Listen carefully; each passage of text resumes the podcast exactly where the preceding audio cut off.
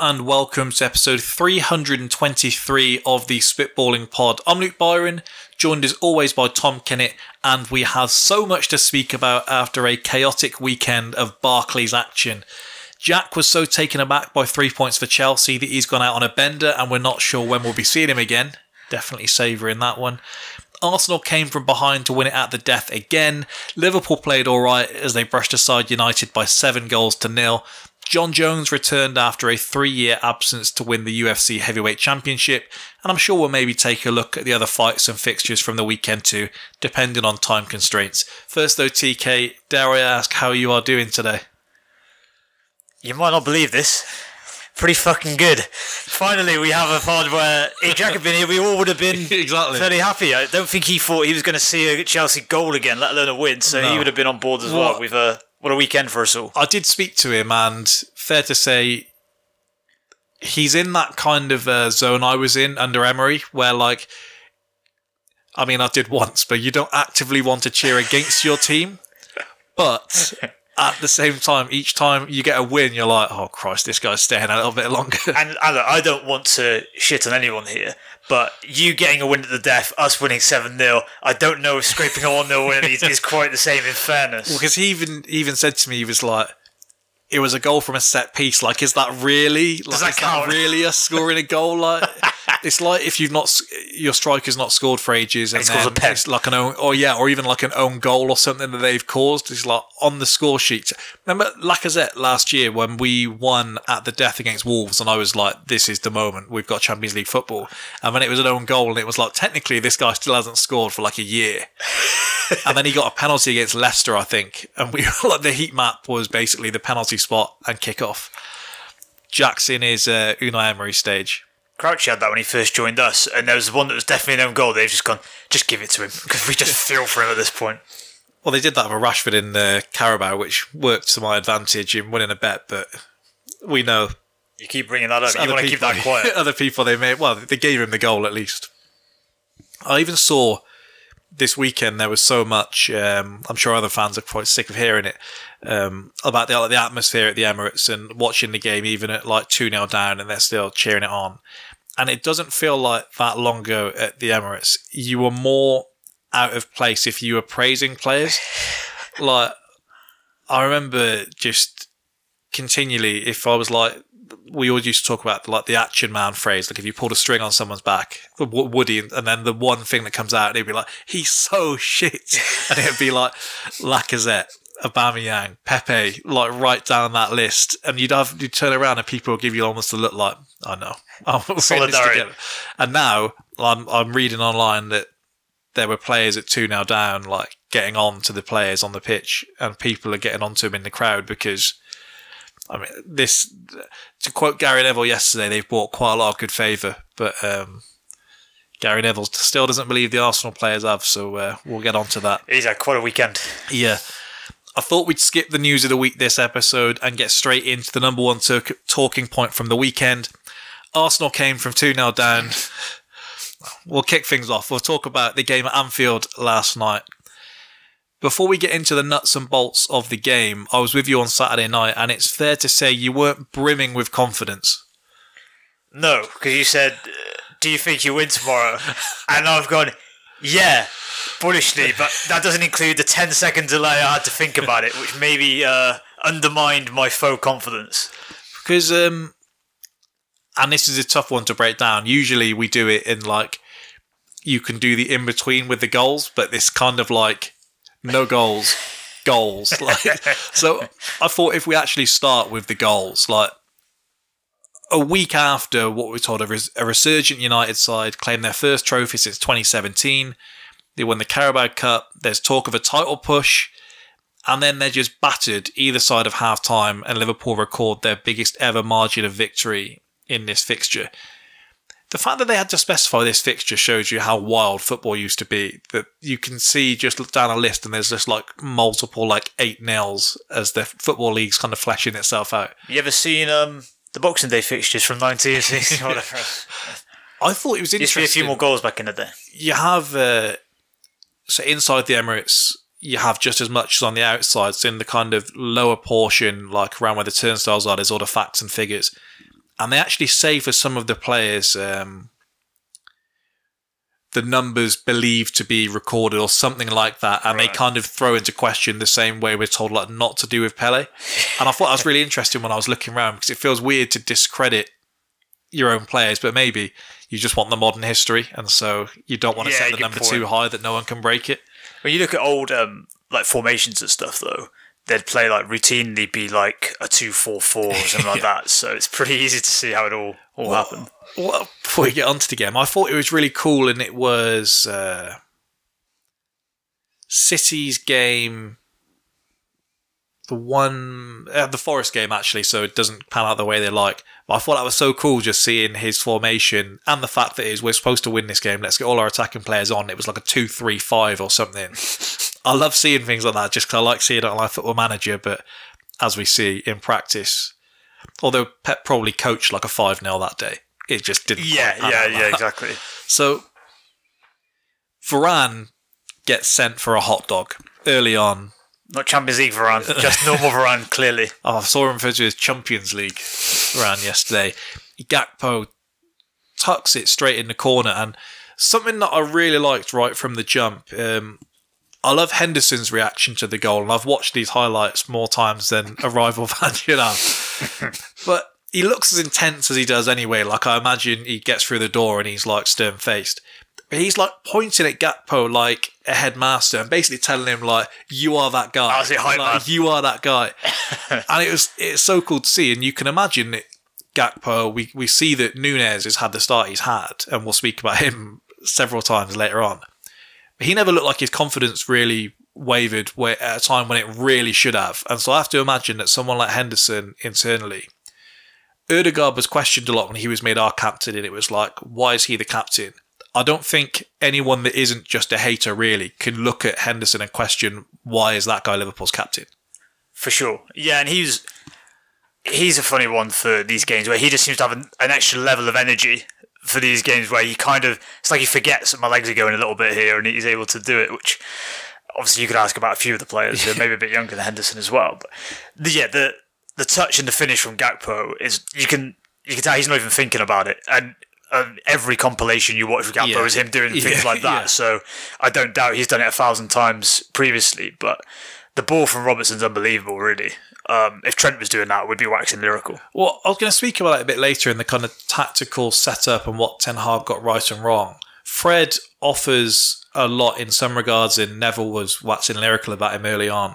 But I think you saw yesterday why he didn't start against Arsenal because so much. Robertson effectively waves his left peg, and Fred bombs away. Sold it- him, didn't he? Yeah. It's it's ball watching, and the ball hasn't even gone. And in just the flick of his boot, there's this massive pocket of space that just opens up because one guy has no discipline to be able to, to understand and read what's going on on the pitch. Yeah, mugged um, Dalot a little bit with it as well, Yeah. didn't he? And he didn't have ba- his best game anyway, but it didn't help him. Um, I actually thought there was one earlier in that as well where Fred's chased Salah back, and to be fair to him, held him off and knocked it out. And Neville's like, that's where Fred's so good. I was like, it's also where Fred might have given away a penalty. Yeah. It's like, as much as you like that, it looked a bit ragged. Well, that's that's been my issue with um, Lisandro, as people have heard, Romero, Oh, we'll get into him. as people have heard. But it's like the the ones that get praised. It only takes essentially you getting the referee clocking on, and then you're giving away a penalty every game. And so they're the ones I find weird to praise a player for getting away with for because it's not in their control. They haven't done anything specific to get away with it. It's not like you used to talk about the different uh, like David Luiz performances, and when he came in, he was so snide and he did all the right things, and he had the like him curling over and laughing as he's getting kicked. and then you had the performance against Man City behind closed doors, where he's literally holding onto shirts for seven seconds at a time and yanking people down. Those ones where the referee just doesn't give it. That's not something to praise the defender for because they're streetwise and they're savvy and all of these things. You've just got away with it on the day. Yeah, I mean, there are such thing as streetwise fouls. I just think, sometimes think they get misattributed. So, for example, the the Martinez elbow um, is on Salah, isn't it? Yeah. It is. yeah. Um, that's just the referee's missed one. Like, I don't know. I'm not saying it's a red or anything, but I think it's a foul. and the ref's just not giving anything. Whereas there's actually one that won't get picked up at all because it was a nothing. But there's one where Salah gets the wrong side of Shaw. Shaw puts hands on his shoulders less than a second, takes him down, gives a foul. If Shaw holds on just for a little bit longer, the ref will give a yellow there for sure. But because he just briefly does it, that'll get you out of a yellow card. I would actually argue something like that is a streetwise foul. It's you've taken a free kick, you knew what you were doing, but you still avoided a card. Any question of De Gea for the opener? Because I do think Gakpo can only put it in one place, or are we just kind of I think it's a really good finish. Um, I thought also Lisandro didn't help him there. I did think he did blindside him, but I did also think he probably got over an overt amount of blame for that Lisandro, whereby I don't think De Gea would have saved it No. regardless. no? I think his well, in not even history. Yesterday tells us if it was on target, it was probably going in. Have that your shot stopper. um, for the second, Luke Shaw has a poor pass cut out by Elliot, and then so often you see games spoken about on TV, and they're they're they're boiled down to just wanting it more when there's something tactical in play or whatever. This one, I think, was fair to label it as that because Fabinho pinches it off Casemiro about three times in one phase of play, and if he misses out on that, Henderson's one side and Darwin's the other for backup. Hmm. It's a pretty simple cross by Harvey in the end, and Darwin is unchallenged to nod it home. And they're the ones that we said about with Darwin, and he is improving. He doesn't have to think about that. It's literally in the air, bang, goal. Yeah, it was a let's face it, a horrific bit of defending for them, and we they basically did what we did against Madrid in terms of goal either side of the half, largely of your own making the second Yeah. one certainly, and that's the game. You can again, much like we shouldn't have lost five two, they shouldn't lose seven 0 but they killed themselves there because, and we'll get into him, I'm sure, but Gary Neville's kind of thing that well, he kind of went from the first half was even to, you know what, United were much better in the first half. You know, Uh, I think it was a, a good close game where both had spells on top, and we went in 1 0 up. And then obviously the second half was the second half. Whereas he kind of rewrote it as kind of like it was a half each. Yeah, yeah. I was I was going to ask you about it because like a large part of the narrative post game was that United were the better team, but you see it sometimes, and we use boxing analogies quite a lot. That like a fighter can get dropped, and then they don't get dropped in the second round, and sometimes they get awarded the second round because people are like, well, they're just better than the last Yeah. round, and United just didn't concede seven, didn't concede six in the second half. Yeah. Yeah, yeah, I thought we We had were, a couple of chances. There's the Rashford one, isn't there? Um, I think goes under his studs. There's the header from Bruno that goes wide of the goal. But it's not like they weren't peppering you. I wasn't watching the game like Christ. Liverpool are lucky to get in. It didn't feel one that you've you've jobbed them to go in one 0 up at half time. And bearing in mind the the nature of some of our games this year, we, even games we've won, it's tended to be Alisson's pulled out a couple of worldy saves that have been we're getting called over for one on ones, but we're getting away with it. We didn't have too many of those. Obviously, the Rashford chance is the chance, but same so that's not an easy chance for him because it's a, it's a great ball from Shaw, but also he's got to hit that first time. It's to bounce just before his foot. Not an easy chance. If he puts it in, it's a good finish. Outside of that, there's not a lot of clear cut chances that they're creating. so it's, it's a good even half. You know, United it in the net, but it was offside. He's offside by about three yards. Like, And bless him, Gary needed the offside trap explained to him a little bit because there was one where he's gone. I'm not entirely sure what Van Dijk's doing there. So, well, you know a bit where he stepped up and played him offside. We've done that once or twice in games. It And works quite a lot actually. we used to speak on here that that Liverpool offside trap used to be cash money. Like it yeah, was and, yes, scary. and yesterday it was back on it again. It just happens to be for most of this season. Hasn't been quite so many. And the third goal here, the noise I let out, and I say this a lot each week, but like it's in, it's incredible. Like you break from deep, if I'm not mistaken. I think this is the one where Salah wins a challenge from Antony in your own area. Yep. The ball goes out to Gakpo. He spreads it wide for Salah. Turns Lisandro into a pretzel. And like no nicknames this week because I want everyone to be entirely certain of the man that got spun out his boots. Gakpo again. That chip across the keeper they're beautiful anyway. The angle of it makes it better. Messi, if he didn't make his name doing it against us, he certainly like developed his name. The one he chipped over Almunia and taps it on the other side Filth. gives me nightmares. Absolute filth. But him doing this, they've showed it on the replay after the game. Like that's pure like intuition, awareness, whatever. He doesn't even look. No, And to get that angle right, there's only one place he can put it, which is when you maybe look at the keeper. But Salah puts it in a place where Gakpo is able to run onto it. Salah, we've spoken about before that sometimes uh, you put a skill on a player and it's like, I've got to be the one that finishes this now because I need the highlight. And Salah's done that, and it almost has to be done. It's like Messi on Boateng. It's like the same like swivel that just puts him in a knot, and the memes that have come out of that, oh, are incredible. This entire game and the individuals in it as the definition of the chef's kiss for each and every one of them. The the butcher got butchered horribly. It's as soon as you thought you saw Salah run at him, it's like go on, run at him. But I couldn't have pictured it going like this, putting him on the deck.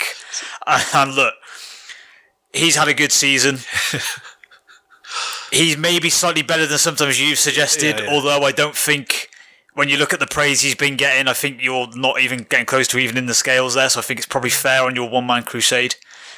But I would have a lot more sympathy if this wasn't for a fan base. You've done a whole lot of talking about Big Verge. My- Put some respect on that man's name next time you're you're gassing up your five foot six centre half because he's not even five nine. We know this. My favourite thing yesterday was I saw the clip, uh, the photo pre-game of the United fans are on like the back row at Anfield with their um, Argentina banner, and it's like tiptoeing through the Kop with a cleaver. The thought of them like folding that up and like 85 minutes, like, come on lads, it's time for us to go. With a cleaver, the man couldn't have gone through there with a pair of I mean- the scissors you get at school that can cut anything. There was a compilation that could not have been timed better that came out like three days before the game, and it was basically all the times this thing has happened to Martinez and it's not gone in the back of the net, and it just effectively said it's coming. and it was like Iheanacho dropping him and then spinning and laying it off, and all these little things, and then Salah to do that yesterday. Been saying, I was saying last week that this is why I thought Darwin was going to be the guy, and he actually doesn't run at players as much as I hope this game, Darwin. Mm. But it was like, just get at him. These defenders that are so aggressive, make them make the move because they don't want to back off you. He tries to back off, stand him up, and it doesn't work. You can't be a big man when you're physically not a big man. Salah, he's going to do that to far better players than Lisandro Martinez. He he could do that to there aren't many players better than him, I'm told. So he can't, he's not He- going to do it to too he- many. can do that to. I mean, I I think in terms of a left-sided centre half, and we break them up now. I do think Gabriel is the best in the league. Salah could Salah could do that to Gabriel, and it hmm. would look worse because he's a bigger guy and he's going to go tumbling in the same hmm. way. He could do that to Saliba, but I would hope for a fact that we've got someone that's coming on the left-hand side because if Salah's going to do that to you, if Salah's running at your man, you get the cover in behind him because you're well aware that this guy could pull you apart here. The fact that they're so stretched at 2 0, some United fans have been praising it. There has to be some level of awareness. We would do it in the times we've lost 6 0 to City, 5 0 to Chelsea, whatever.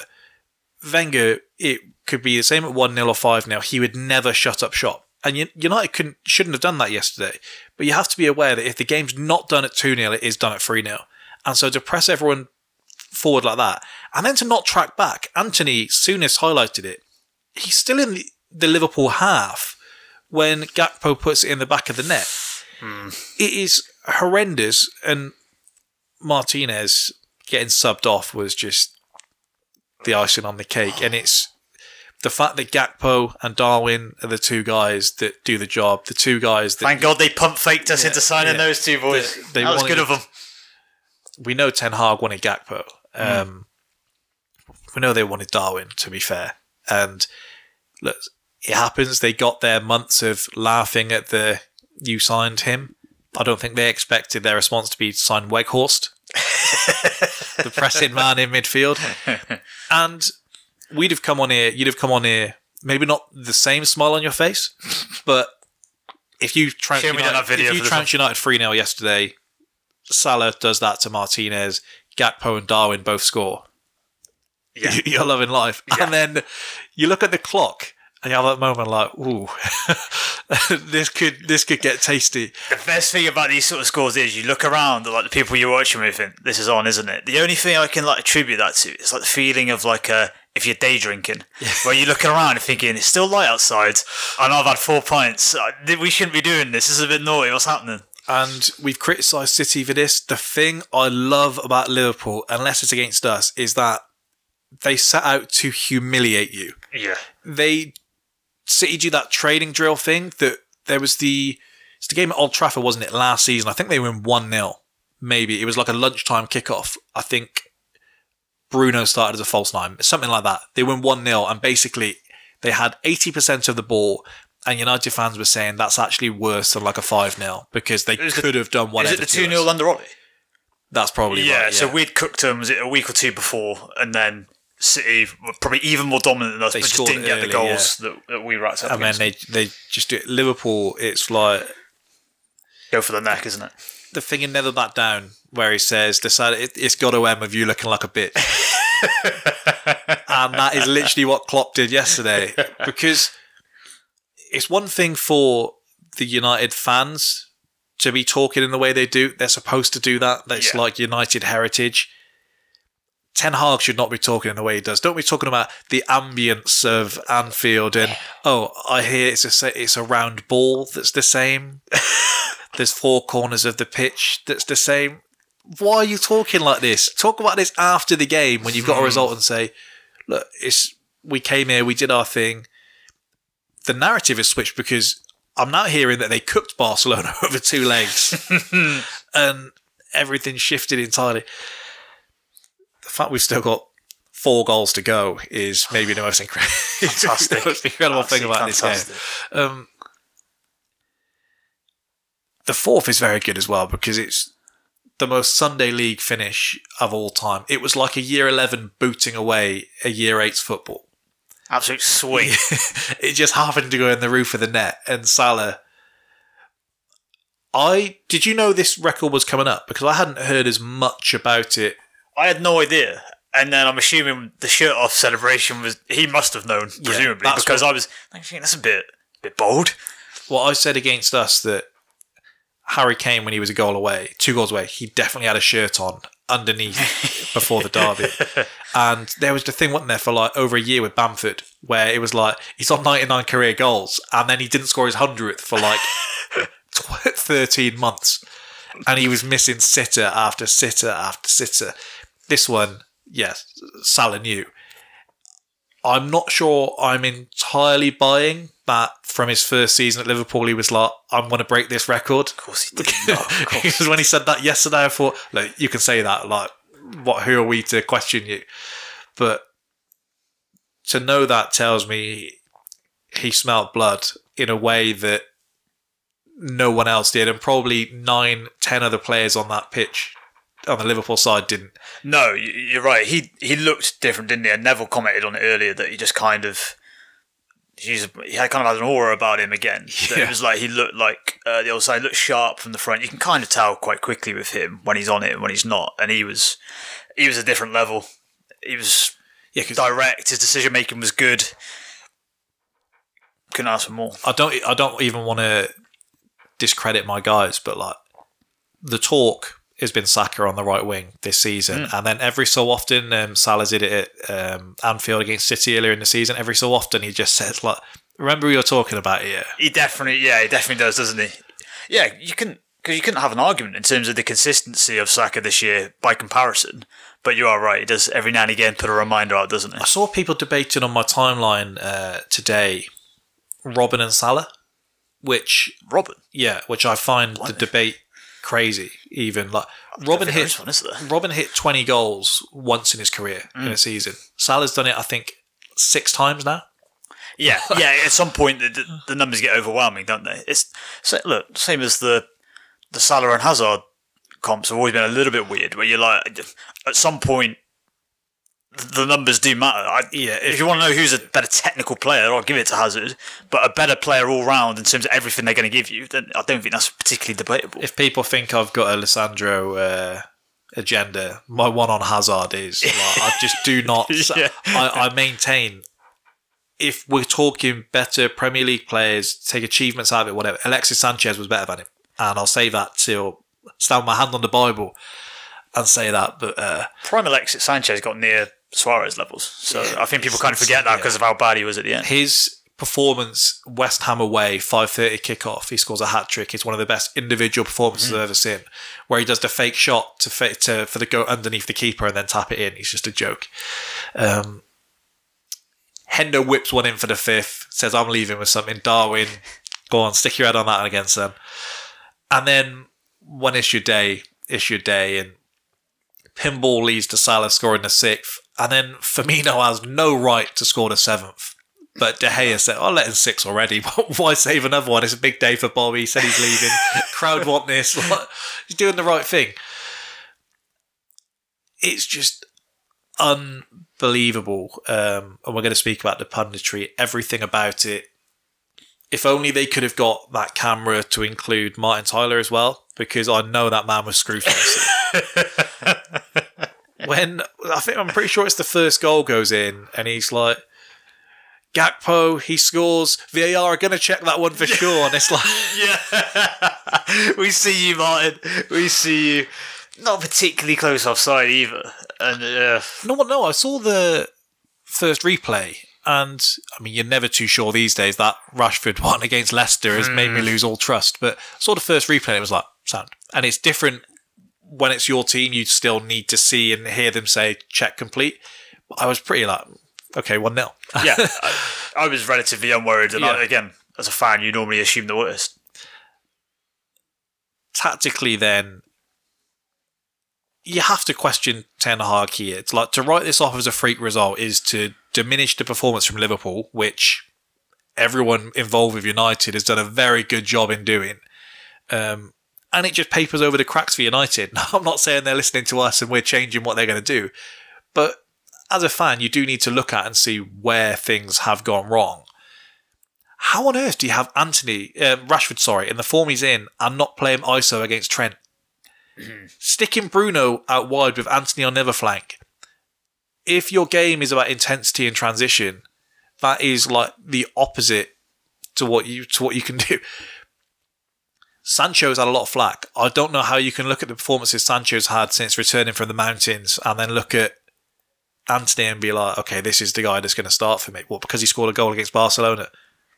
Yeah, yeah, it is odd, isn't it? I think Sancho's probably done enough to get the start here. Um, I can get some of the thinking with Rashford. Obviously, if you can get us to come on to you, hit us on a, on the counter, and Rashford did pick up a couple of positions in the middle where he made a couple of nice runs, but that's not to say he couldn't have done that coming more from the left. No. You can again, you can isolate Trent at times and come inside. He's very good at doing And Trent's both. pushing things. higher than Van Dijk and Konaté are. Yeah, And yeah. I also thought, and I, I say this every time with him, uh, Konaté again makes a did difference. doesn't basically say like, put my injury record to one side and like remember who I am because he's a joke. he gives you a level of confidence when he plays. Well, you- you you, don't look really at- get with our other players. You look at Van Dijk, and uh, we've spoken about the way Joel Matip is overlooked time and time again, and we used to say it about Joe Gomez. Now maybe the conversation isn't there, but I think as a striker,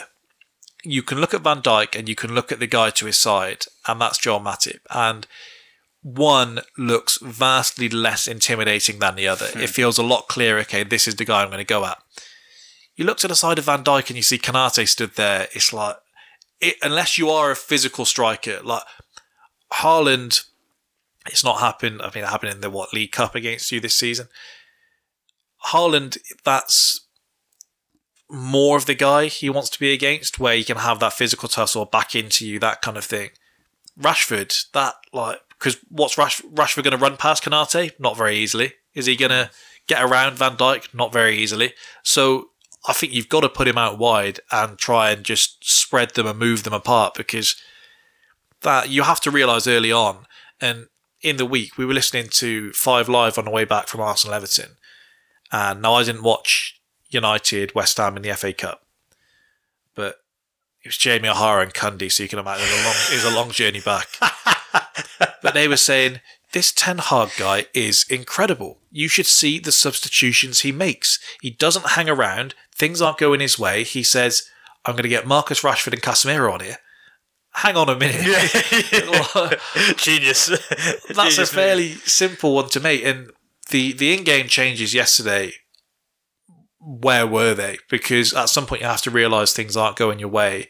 And there was no single thing that you could look at and say, okay, he's tried to tweak that and they're going to go long and he's going to hold it up and they're going to spread it wide to get us further up the field.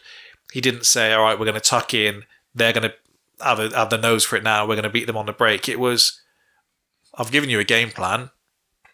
Go and see if it works. And it's the same thing that Ollie got cooked for. It's the same thing that Rangnick got cooked for. But this guy is the Messiah. He's won a Carabao Cup.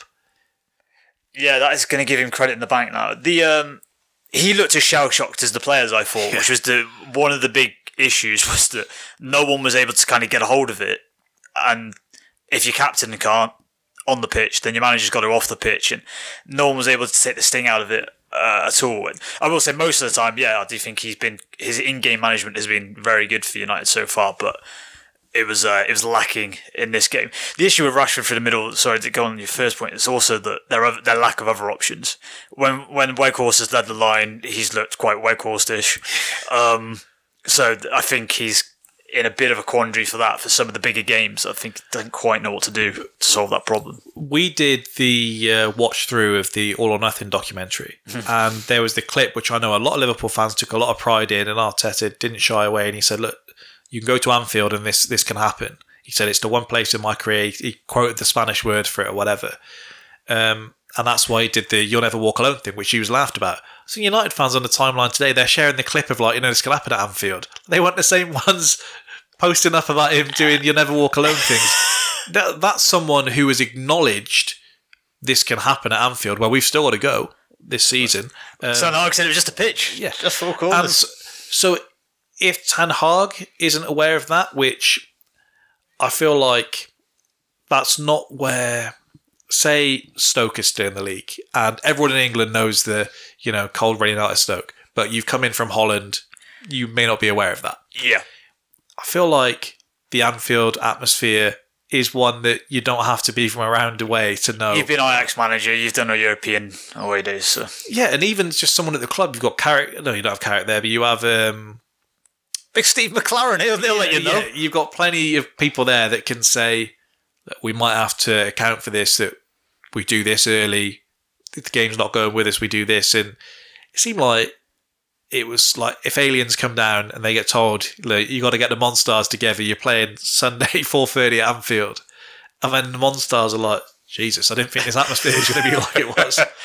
It's just looked like he had no clue what the hell was going on, and I don't think the game was won in midfield for Liverpool, but it was lost there for United. Like, Yeah. Fred, I say, can do what he did, had no structure to him, and when they were only playing two in the midfield plus Weghorst as a 10, might have to give that one up sometime soon. it, it just had no discipline to it at all. And then you've got Weghorst trying to press from the front, but there's no cohesion from the flanks. For a team that specialises in transition, Liverpool really just had to deal in patience and then beat United with their own stick.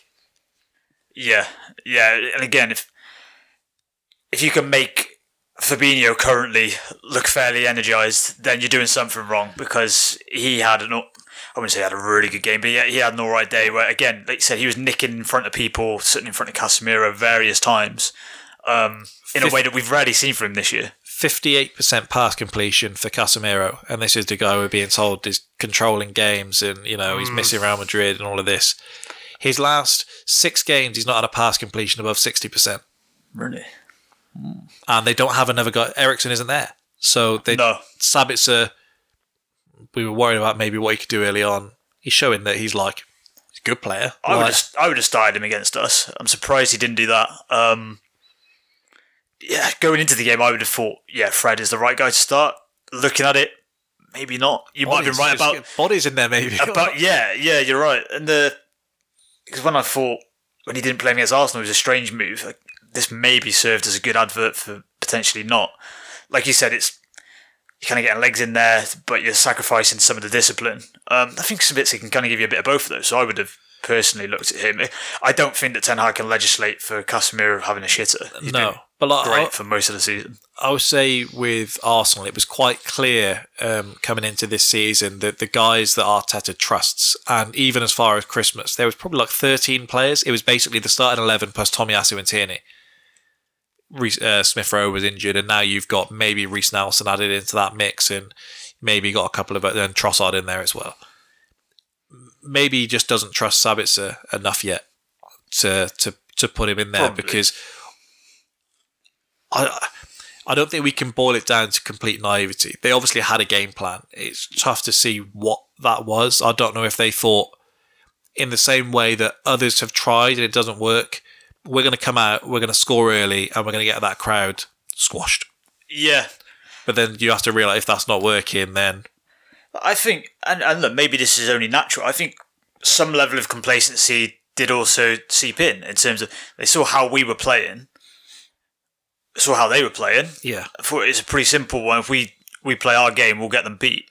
Um, I can see why you'd think that, but you've probably got to allow for yeah. that we might turn up. I'm not you, sure- You should probably plan for the worst in their shoes. I'm not sure if you've seen this because I mean I was tearing my hair out for you when I saw the lineup yesterday. Henderson, Fabinho, and Elliott have started together five times this season. You've won all five, scored 28, and conceded two. Those games were against Man United, Rangers, Bournemouth, Ajax, and Newcastle. well, there you go. There's some extenuating circumstances in there. I mean, Bournemouth Ajax, and Rangers were horrible. Ajax, Newcastle, United. Those are better. it's not bad. Those aren't bad for at all, are they? Yeah. Well, especially that Newcastle midfield. Uh, Bruno wasn't in there, was he?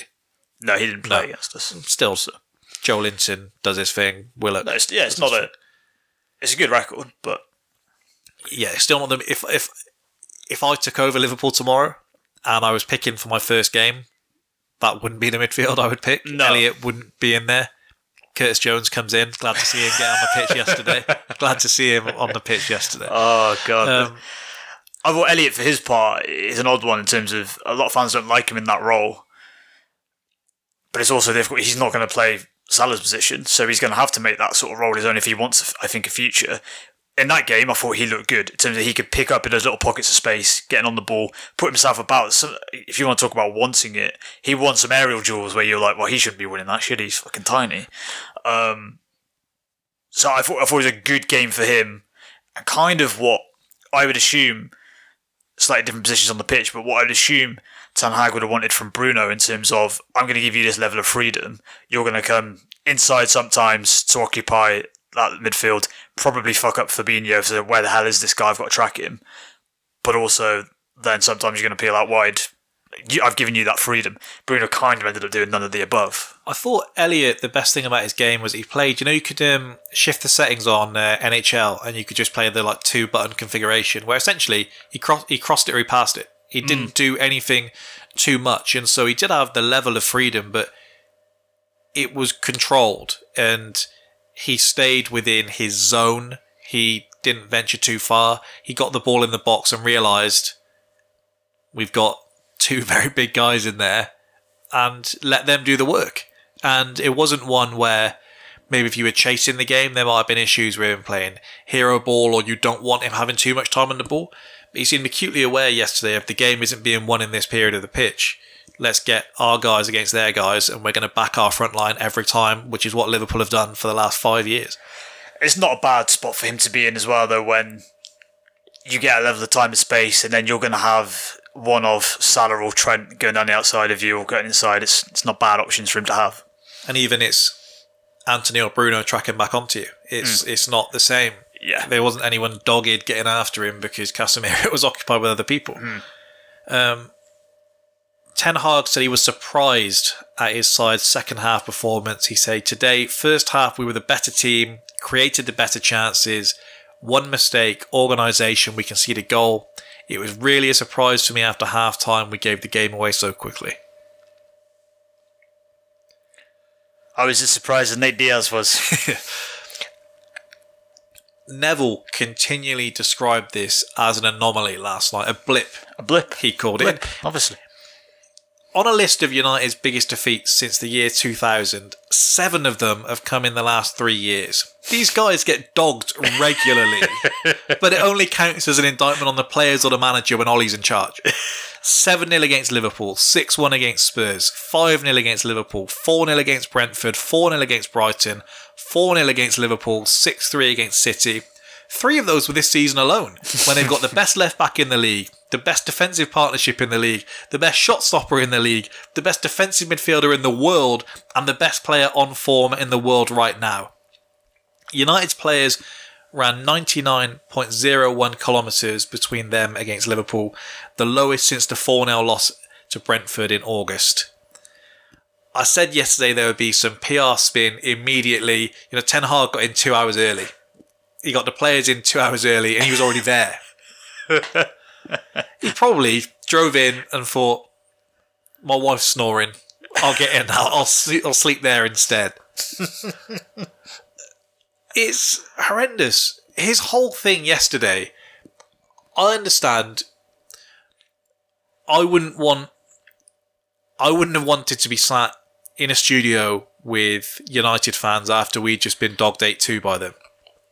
But especially I went to play football immediately after with United fans, and I wore my Arsenal shirt with pride, and it was like, Put your chest out. get this out of the way. Now, for any comparisons to that game, Carl Jenkinson played in that game. Frimpong played in that game. There were some guys that played in that game that you would not know their names if I told you them. This was what United fans would have had to say, Eriksen aside, their first choice team. This was the best team they could field on the day. And he sat slumped in his chair. He was closing his eyes when when they were getting at him. And the best thing was, Souness said, "I am not having this today. I am not letting you get away with this." He got him. He just got his teeth into him and he did not let go. The the moment I knew Souness was feeling himself was when he cut Carragher off and he said, "The recliner on Yeah. this chair." just, just can't get this recliner right. And Carragher could just kind of see this glint in his eye and was like, I'm going with him. Carragher actually looked slightly like he thought things were going a bit too far. Like he looked a bit like I'm enjoying this, but I'm going to let you do this Yeah, because I've Yeah. got relationships to keep here. yeah, absolutely. I I think there's probably a strong chance that um, when Souness isn't about, Neville and them are like, this guy doesn't have a fucking clue, does he? Carragher probably doesn't dispute it, but doesn't s- team up with them, and as a result, he knows probably get, Neville's probably about to explode. And so, but I know there was there was the break because they record that Gary Neville podcast on the gantry Yeah. immediately after. And I don't know if you've watched this. It's 21 minutes long, and it's basically Martin Tyler and Gary Neville saying, "This is a one-off. Liverpool weren't that great. Um, those mistakes that you saw today are never going to happen again. Ten Hag is never going to let this happen again. And did you know we actually conceded that amount twice in a week once and we still won the league? And it's basically that. And then they say, oh, and Jamie, I'm sure you know this is never going to happen again in your lifetime. And it's and then, do you think Arsenal will win the league? No, I don't actually. All right, Jamie, who do you think's going to win the league? There we go. It's 20 minutes of basically just pissed on our parade. it's basically just these players have a lot of credit in the bank. That I think we've seen enough. He kept saying that same thing. These are players we called streetwise in the last few weeks. These are players we called tenacious. Oh, shut. up. Yeah, uh, but the point was they weren't in this game. They were none of the above. So it's absolutely fair. We weren't going, for example, Liverpool Real Madrid five two. Ah, well, look, it's a blip. You go. No, it's obviously a fucking disaster. I mean, it isn't going to happen too many times. You're not going to get smashed five two in a Champions League game too many times.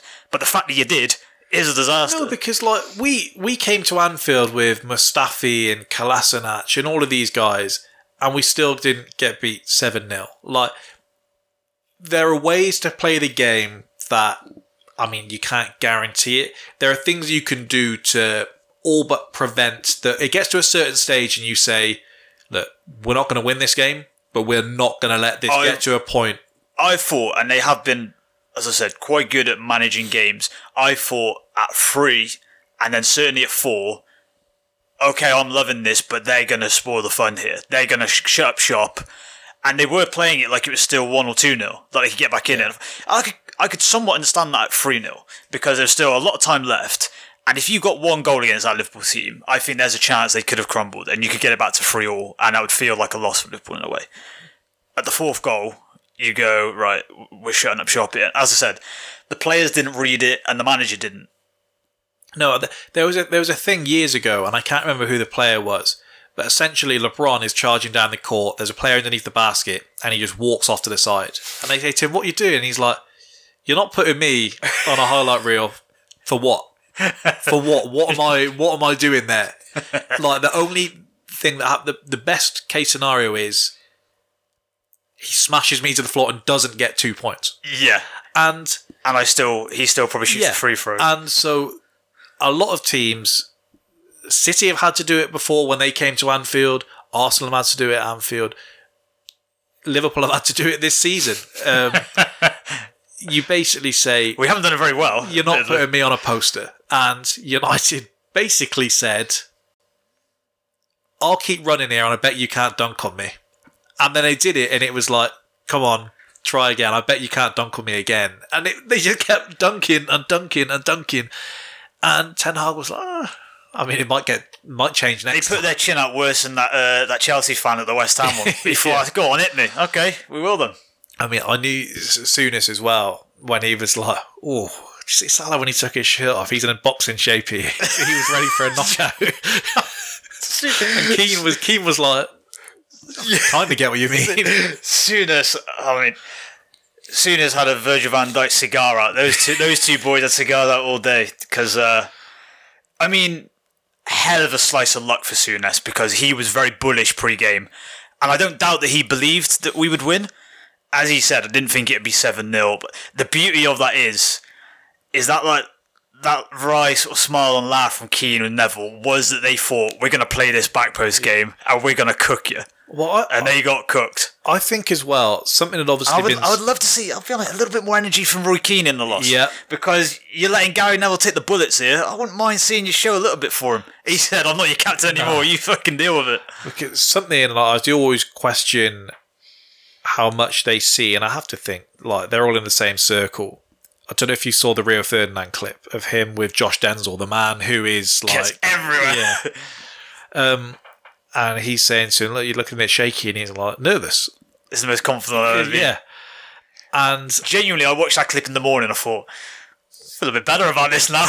So- I'm feeling a lot better now. Rio's. Uh, so part of me talking. thinks as saw that, and to be honest, because he doesn't talk about his playing career too much, I I didn't know how passionate he was about Liverpool because sometimes like Roy Keane consistently says essentially that he's very proud of his time at United, but then he doesn't speak like I, you don't see him jumping up and down when United score a goal. No. You just see it's largely as he always says, it's the manner of defeats and it's like him putting himself in that situation. And I always thought the Souness was a lot more like that.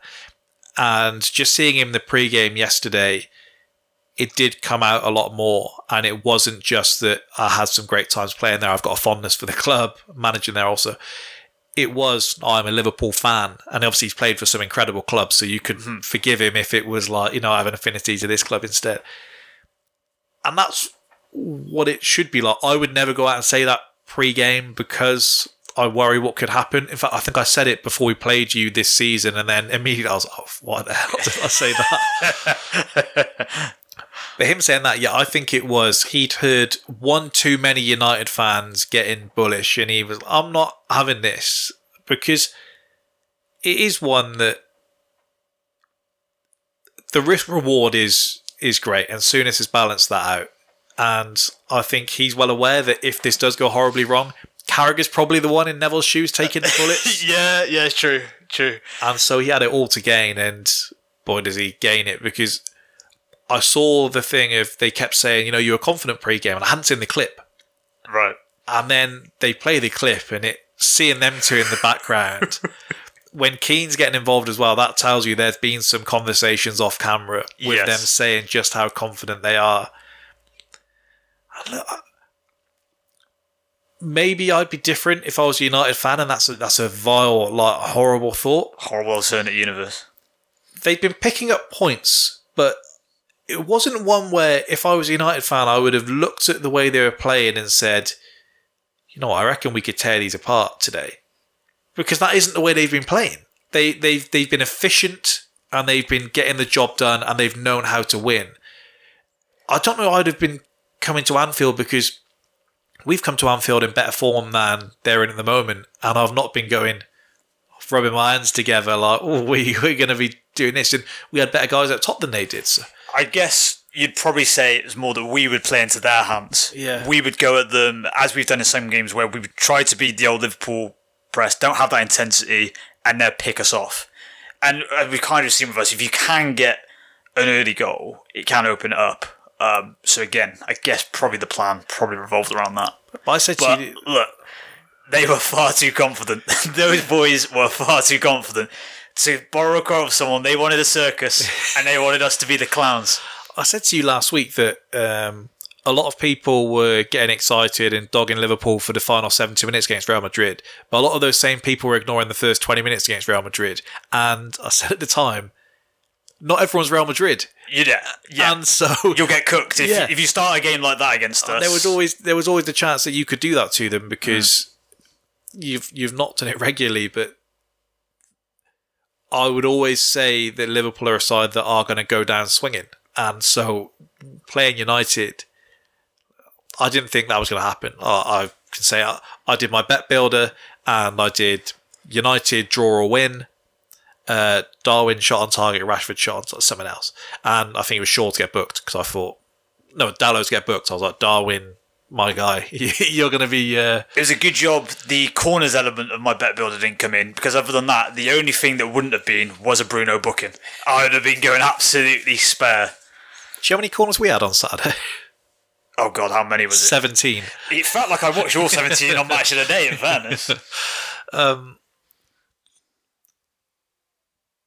Since you may have since 2017, Salah has more bookings for celebrations in games against United than they have goals at Anfield. That is a superb stat. Oh, a lot, of, lot of fans, a lot of them seem to be curious um, when the trophy list after this after, after this game.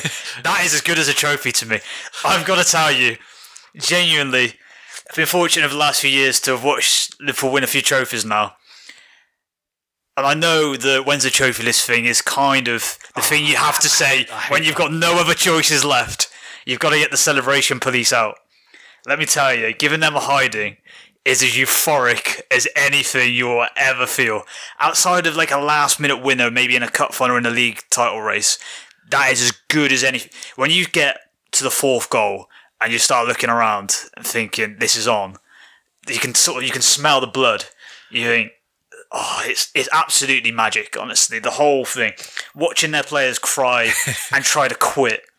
yeah. There, there's going to be well, I want to speak about Bruno now. we will we'll touch on him. There is going to be a part of Klopp's legacy that the record books don't show, and it's going to be moments like this where you go, "We've reduced this club and this fan base to a shivering wreck in the corner that has to support the blue half of its city, actively support it against us.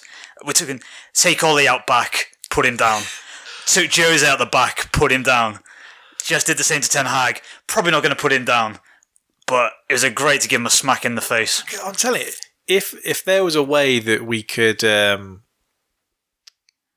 like put on a scale and we kind of balance out the reaction to their win at Old Trafford earlier in the season and your win yesterday, it's probably going to be quite even because their fans were that was their first win of the season, wasn't it? And they were like Yeah, and, and look, they've just been cooked by Brentford, and we didn't yet know Liverpool were going to be quite as bad as we've been this No. year. So I can understand they were shitting themselves going in, and then obviously buzzing off the back of it. I can get that, but uh, weirdly, it's not much fun with us on the other end. We, it's really odd. People can't quite comprehend. It's not as fun when the rabbit's got the gun. Because that that thing of uh, you know when's the trophy? It's only three points. I hate that. You know what? In in an actual way, I actually really enjoy it because it's that is literally you've got one chess piece left. the killing. You're just moving it around one space at a time because you've got nowhere left to go. It's no, it's the final sort of we've really got you. It actually quite annoyed me the the response. Look, I expect their fans to do what they're going to do, but from the the pundits in particular, to just excuse the game immediately, just the excuses, just to boil it down, like, uh, today, tomorrow, whatever, you're supposed to do that. Look, in the grand scheme of things, it's only three points. It's this, and I think Graham Souness said like in a in a race or whatever, you get a punch on the nose. This is more than a punch on the nose, and they seem so keen to just squash that down and say, "Look, these things happen. It's an anomaly. We're not going to see this again." Manchester United have just lost seven 0 Literally historic. and that didn't happen when when we lost eight two there. It was the biggest thing in the world, and it felt like the biggest thing in the world for me. t- And I hope no United fans switched that off because at the time I remember, you know, uh, it was like the equivalent of. Um, Saying out to watch the other team lift the trophy, it was like, look, soak this in, lads, because it's going to be sweeter down the line. It didn't get much sweeter for a while, and hopefully, hopefully, it, it does eventually. But no, I remember sitting through that, like, look, got to take the medicine or whatever. And like the, the final whistle blew, and it was well on to next week, Sevilla and uh, Southampton. We'll, we'll see how the reaction is. Like, let, let it breathe for a second. Yeah, Like, this is huge. Agreed. Yeah, yeah. It was. You know, we're literally within seconds of each other acknowledging that this is a historic defeat, and then going, but it's not a big thing. Like, well, you can't really have the two things. It, it, it is now. That's not to say you know the season's coming down here, but you can acknowledge it for what it is. And yeah, it was a weird like Neville certainly in the studio and fans outside have do seem shocked that how big a thing people have made of it. It's like, Yeah. well, yeah, because you just got Dick seven 0 It's like it's not a that's not a small thing. no, we asked Connor to come on here. I mean, I don't know why he uh, didn't want to come on. Didn't fancy it. Um, Strange. We did speak between us. We actually thought it was quite unkind to ask Goff to come on, basically. yeah. because he's he's like Connor's spokesperson, basically. When he doesn't want to come on and face the music, he's like, see if Goff, well, see what Goff. Poor, yeah, the poor guy doesn't deserve it. Um, yeah, he he even to me he was like, I don't know why you're enjoying this so much, and it's like, what the hell do you mean? Why why are we enjoying this so much? Because if Liverpool lost seven 0 to United, if we lost seven 0 to Liverpool, if we lost if we lost seven 0 to City, it's going to happen. cooked. And Yeah. the thing with um, Gary Neville doing the, you know, they, there's credit in the bank, there's this, that. I mean, I'm going to touch, I'll say I'll touch wood, all, all the wood in the world, and I don't care what euphemism you want to do there. If we go to the Etihad on April the 9th or whatever it is, and they trounce us 7 0, do you think he's not coming out and saying how huge it is? And he's not going to say, you know, the rest of the season, credit in the bank. I think what Arteta's done with the club's brilliant so far. The way he's handled the Xhaka and the Art- and the Aubameyang situation, David Luiz, whatever. No, he's going to go. I think this is a real capitulation, and those players they ought to be ashamed of themselves. They need to have a look at themselves in the mirror because this used to be a really great club, and Arsene Wenger didn't die for this. And and then the game happened yesterday, and it was kind of like, hello, well done. I don't know why you're making such a big deal out of it. Very much. Yeah, yeah, very much so. It's I actually think that Carragher went home last night and he maybe thought I didn't make as much of that as I should have because I went on his Twitter timeline and he's retweeted the quote of uh, Neville saying, "Look, Man United's players don't come here and lose seven 0 and he said they do. Look at it. He retweeted three people quoting that and tagging him in it. He, re- he retweeted people reacting to him reacting to Neville in the pub, celebrating each one. He shared so much that I think he got home and just when you do a podcast like this and you, oh, I can't believe I forgot to say that. yeah. And Carragher looked like he was like that. I think Souness he was like, Souness knew he had to fill his boots, he thought, "I'm not Yeah. getting this again." and Carragher maybe would have done more, but I think Neville did, and I, I've referenced this on here before. Um, probably the the worst I felt after a podcast, and I'm quite disgusted that he was able to do this to me. Was the home North London derby this season, where I came on here charged up, and Alex basically played it off and was like, "Yeah, well done, you did, you you should have won, yeah." I mean, good good win. He did the equivalent of um, turning up to a fight, but just laying on the floor and letting you kick him. Yeah. There's only so much you can do here. and um, and so you, you you just try and antagonize, and you're like, "Come on, give me something so I can get it back." And Neville, Give it him straight away. he, and then he just kind of closed his eyes and he's like, "James, James. James." You hit him with his See this going out head, that. yeah. He's like, I know you, he's like, you know, you've got him when he's calling Yeah. you James. So- and just the fact he did that, I think Carragher was kind of like, "You've done it for I don't need to do anything." When really, it's like you're never getting this opportunity in this way again. no, cook him Because at the end of the season, into him, James. at the end of the season, I'll tell you what's going to happen, um, unless th- something beautiful happens. Anytime Liverpool fans bring this up, it's going to go, "Where'd you finish? Yeah, yeah. Where'd you finish at the end of the season? What? Yeah. What? It was for nothing." And sometime, if something horrible doesn't happen and Liverpool don't win the Premier League this season and Man United don't win the Premier League this season, say you both get in the top four.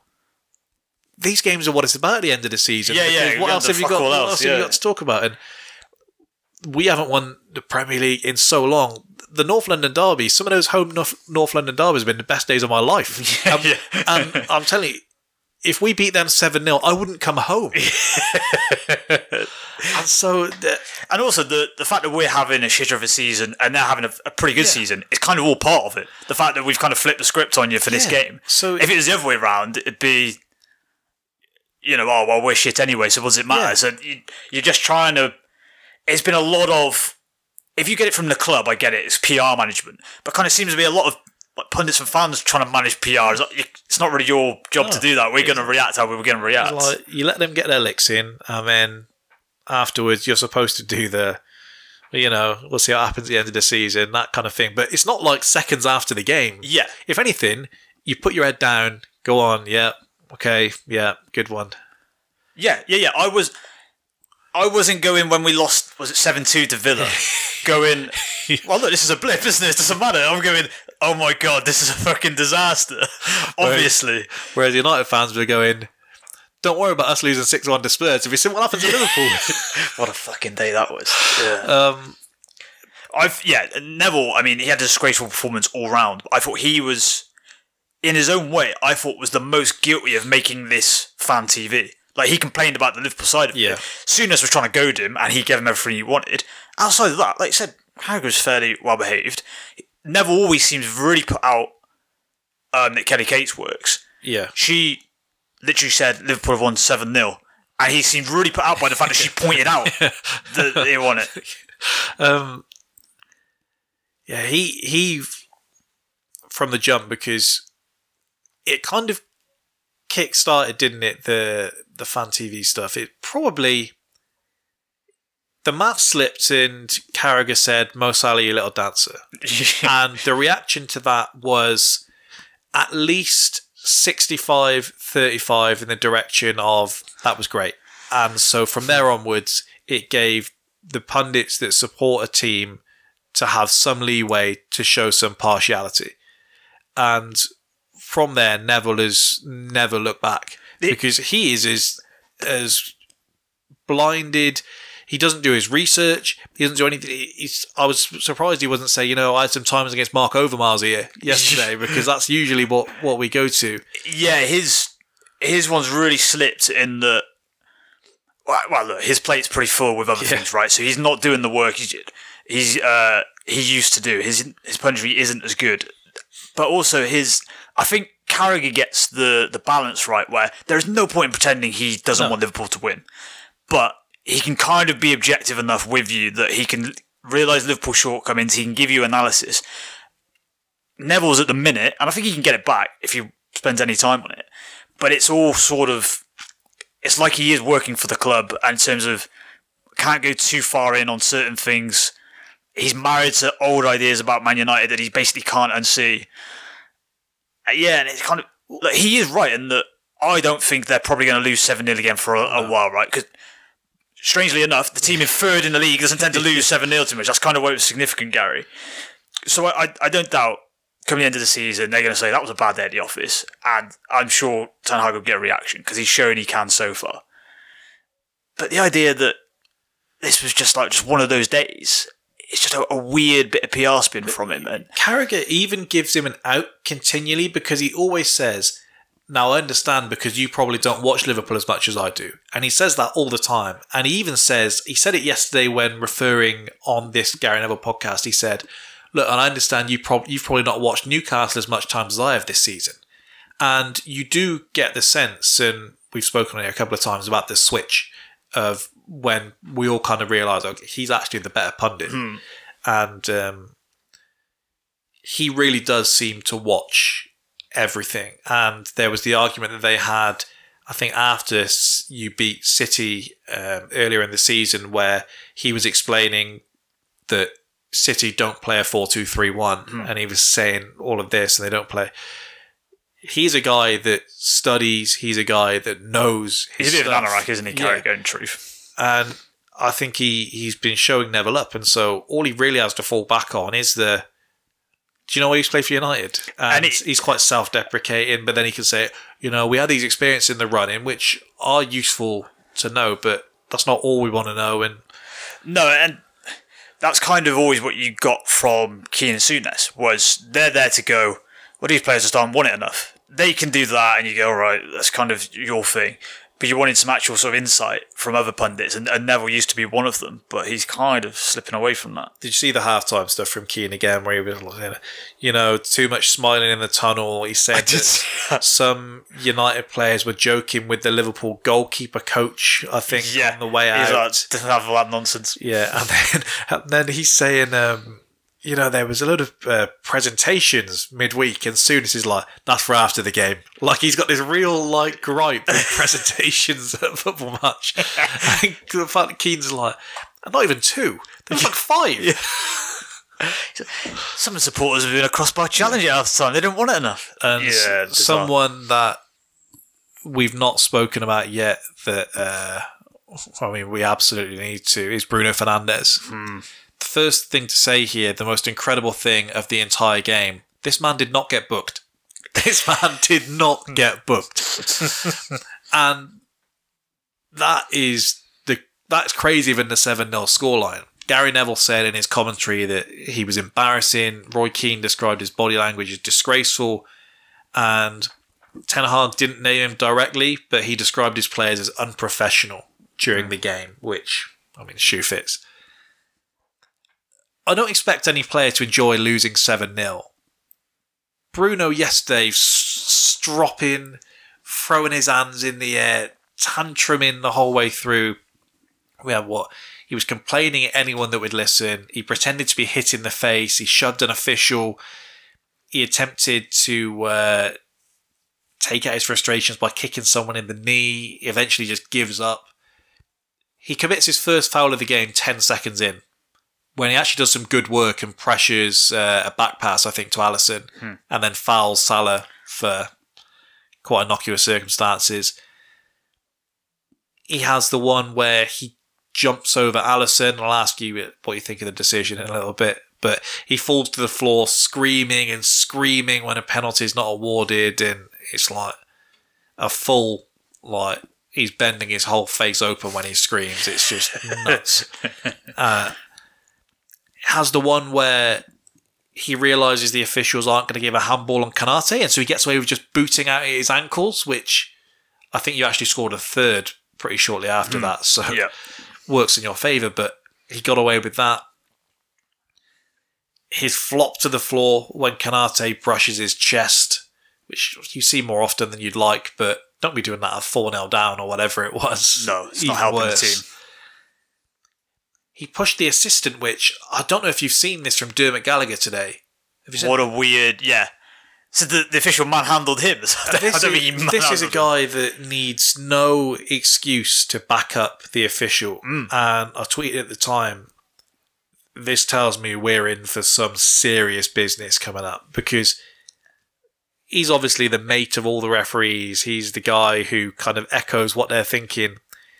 If he's prepared to go on live TV and say that actually the official was in the wrong there, it is looking spooky for us because I mean, if anyone he, he has he should have an issue with it, it's Trent who if we're talking about the snide side of the game, chucks the ball at his crotch and manages to disguise it quite well. but then he sh- shoving the referee away when the referee's basically saying, "Come on, get on with it." I've never the referee yesterday. We can I'll speak about him a bit more later, but the referee should referee the same regardless of game state. And yesterday, it seemed like I used to play for a very bad Sunday league team, and uh, in the younger age groups, sometimes the referee would say to the manager, "We've only played sixty minutes or whatever, but we'll call it a day there because we don't need to see any more of this." And that's effectively what he was doing yesterday. There's there's a number of challenges that he basically lets go because he feels bad for United and where they are in the game.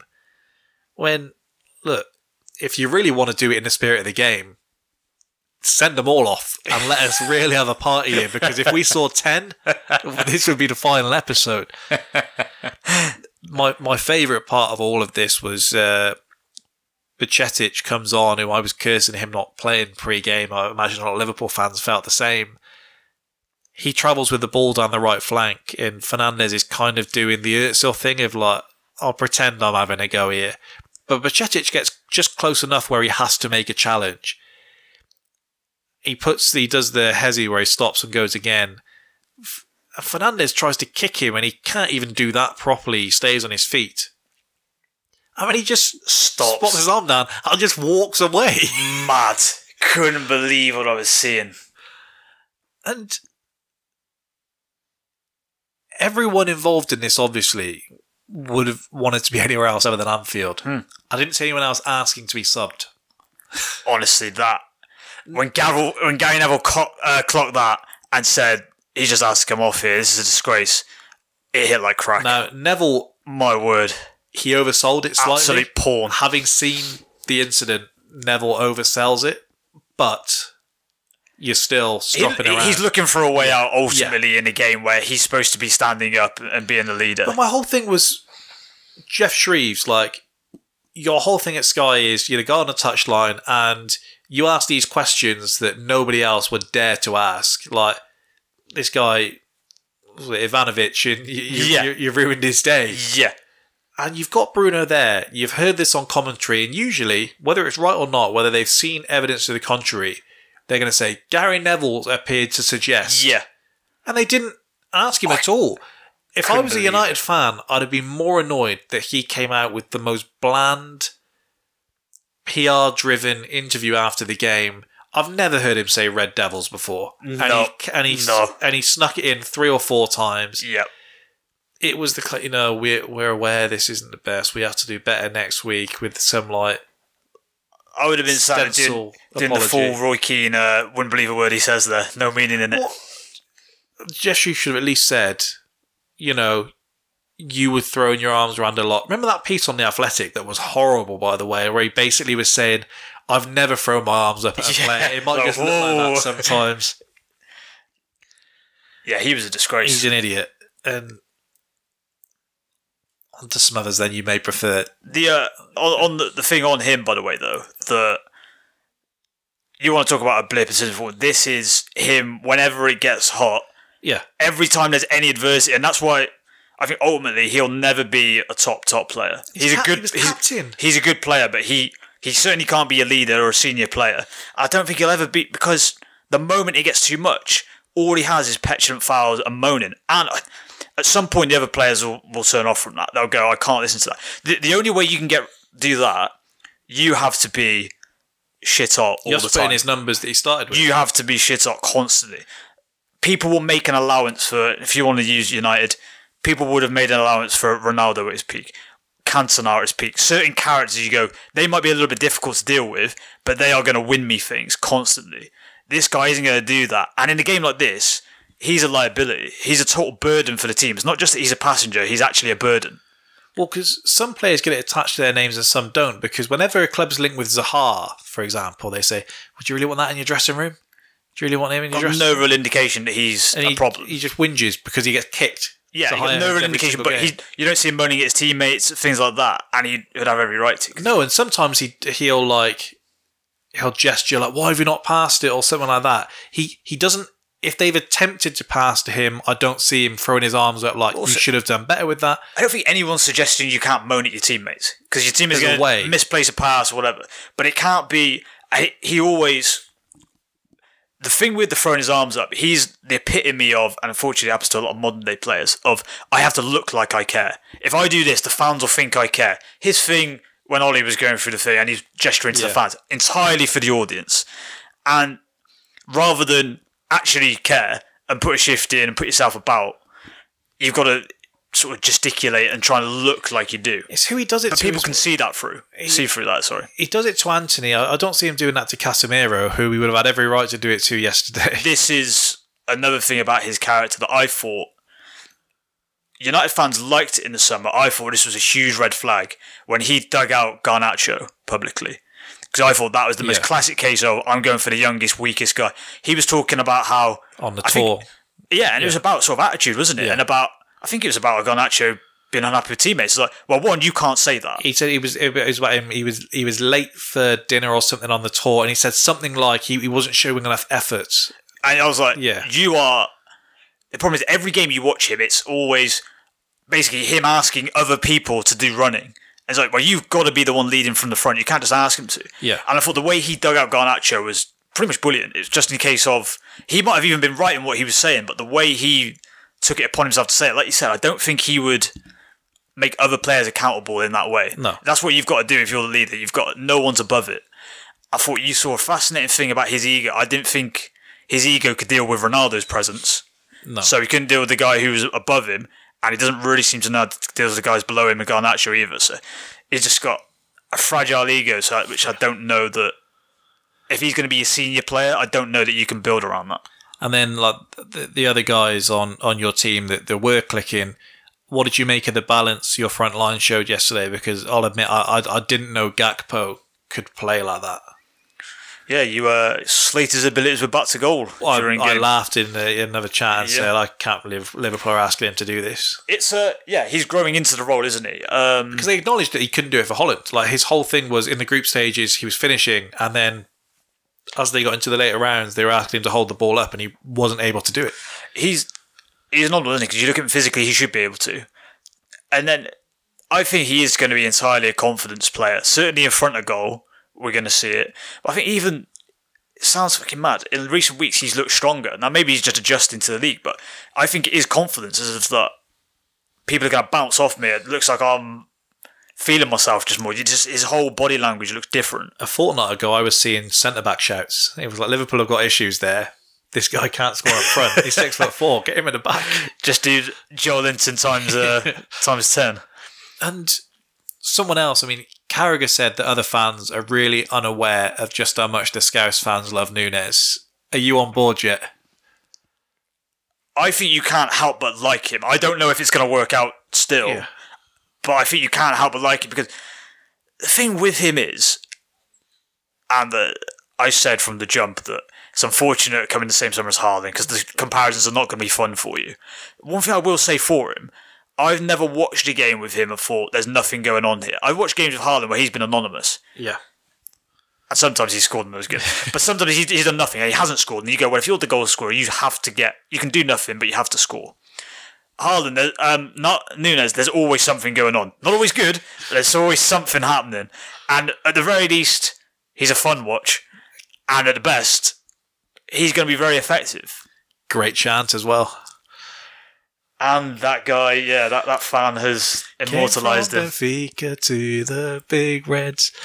Um, just a word on Salah. Record Premier League goal scorer now and loves playing against United. That's that stat about cards having a shirt off, their goals is absolute softcore pornography.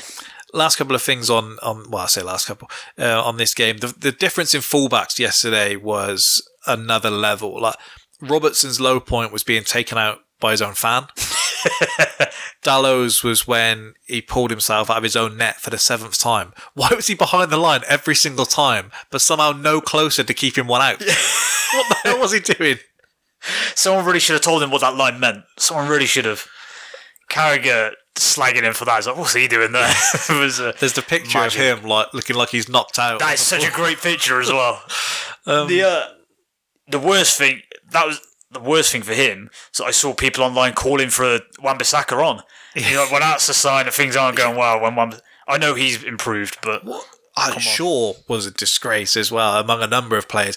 He he kind of got some leeway against us in the post game stuff because the scoreline didn't reflect our dominance, but he was cooked by Saka in that game.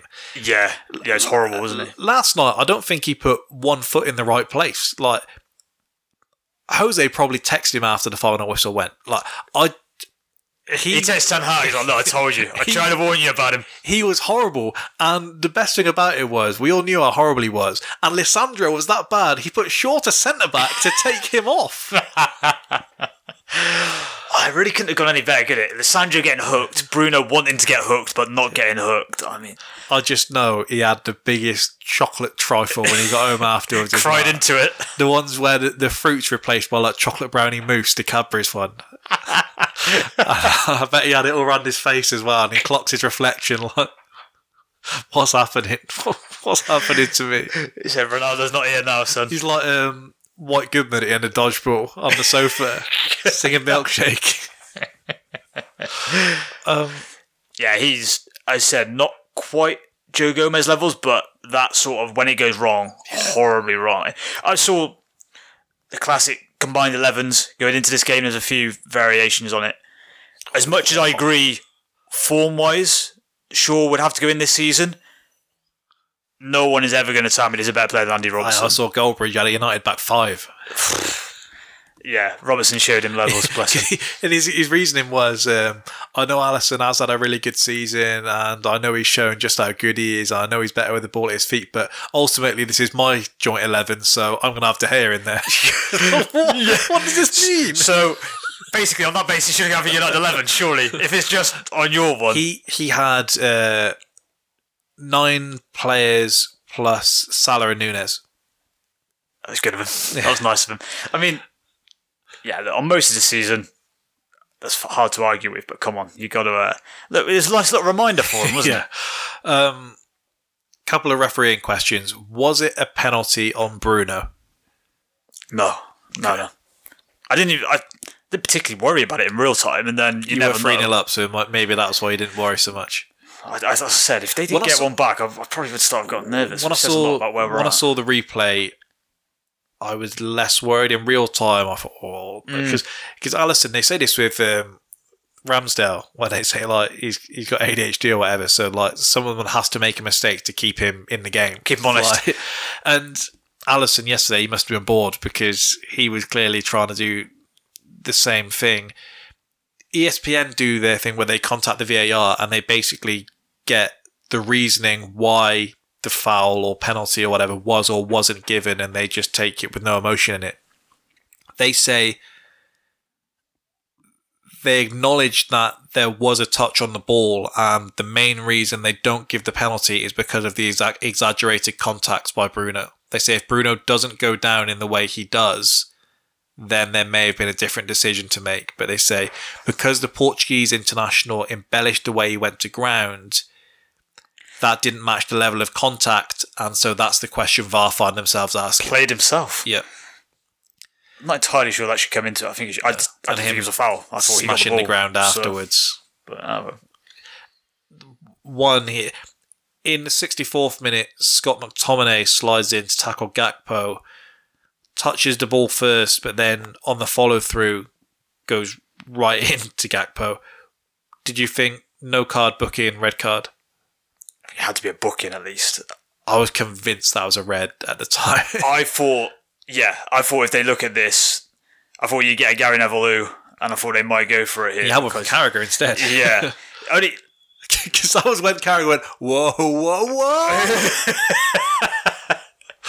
the man was excited. Uh, yeah, I mean, you don't get much more out of control than McTominay was at that one. So I think he couldn't have had any arguments. I'll, I'll always remember seeing a tweet, and it stuck with me every time. And they say, um, "Did Scott McTominay play? Yes. Did Scott McTominay get sent off? No. Then the referee didn't do his job correctly because he does something every single game. That is true. off. He does some wild challenges. And yeah. if it's not a red, then it's like six bookable offences. yeah. slightly loaded question: Are Liverpool back? We're back, and United are terrible. Obviously, that's what we learned from this game. I mean, anyone looking for any analysis further than that is wrong. Uh, The problem is we could lose to Bournemouth the next game. This team has shown it's capable of doing that. So, but the beauty of if you consider the race for fourth to be us, Spurs, and Newcastle, we're probably all gonna have some results where you're just like, how the hell? And it's going to be limping over the line for fourth again I for saw another some year. Liverpool fans say we're coming for third. I'm, I'm sure we did, but I, I, I made that mistake last season. I yeah, yeah, yeah, exactly. so yeah, and I've done similar when we've looked like we've had a turning point at various points in this season. So uh, I have to see a few more games first because I, was contextual on some of the results we had going into this, where you go, "Wow, this is our fifth clean sheet in a row." Uh, but then you'd look at it and you'd go, "Well, what have we got in that? We've got Everton, who are a disgrace, Wolves, Palace, Newcastle. All three of them, you'd go, what's the theme? Struggle with goals at the minute. Good teams, but don't score a lot. And then United. Now you look at the five clean sheets in your row, you go, you know what? That's a lot better compared to where we've been. And if you just ignore the fact we had a European game, we conceded five at home, that- everything's great. so it could happen to you again. just ignore the fact that we might concede 10 goals in a two leg tie. I'd just written down yesterday that um, Arsenal's XG against United was somehow higher than Liverpool's in scoring seven against United yesterday. Because we weren't that good. Did you not? Did you not see the post match punditry? the next tweet I Look, go in. saw, the next tweet I saw said something like, um, "For anyone that cares about XG, maybe take a look at expected shags next. I'll tell you for a fact it's zero. And I thought, all right, take that on the chin. In fairness, that is one of the safest tweets you can ever make. Yeah. If you just do that, you go right. I'm going to get When- some likes and retweets. here. There's XG makes sense in within context. Like there was the Al- almost all football stats are like that because you don't the- go too far in. because there was the game the game we had against you at the Emirates where it was a close game and then the XG actually reflected that ultimately you, you had maybe two clear cut chats and they went in and we could have had a few more and we didn't make the most of it because I think the second half of that game we control other than Firmino scoring out of nothing That's our Bob. very very nice goal as Gonna well miss that man. um, strange that I was could maybe do something more on Firmino in, in more depth another week, but strange to announce it mid-season. You don't often see that. It's, it's often implied, and then they do it. So I saw his agents come out and done that. Look, he's told me don't even speak to another club, and it's look, we know how this works. Yeah, come on. and he won't go to another Premier League club. He's been linked with us actually, um, and Real Madrid, which both make semi-perfect sense in the role that there's very few that can play that role. There's very few teams that play that role. Those Madrid fans would cook him. Maybe depends how much minutes he was playing. Like if you are just in and it's everyone's away, you're the Benzema backup, then But they they give it to a backup even though because Yeah. because they, you're not Benzema. They like Jovic essentially didn't get a chance there because he wasn't Karim Benzema. Oh, come on, today where he was like, that was a big mistake going there. But then the same time, you can't not. it's it's it's on the agent to present things, and they're often not going to turn down the massive cut they're going to get. But him saying like it was too soon, like makes perfect sense. Like you you do often need that that middle move. Um, yeah, yeah, yeah. I mean, it's, it's it's- why um, it's why Dortmund is such a good move for a lot of players because it's not quite the big team, but it's basically it's the closest you're getting. So, Well- and you should get minutes.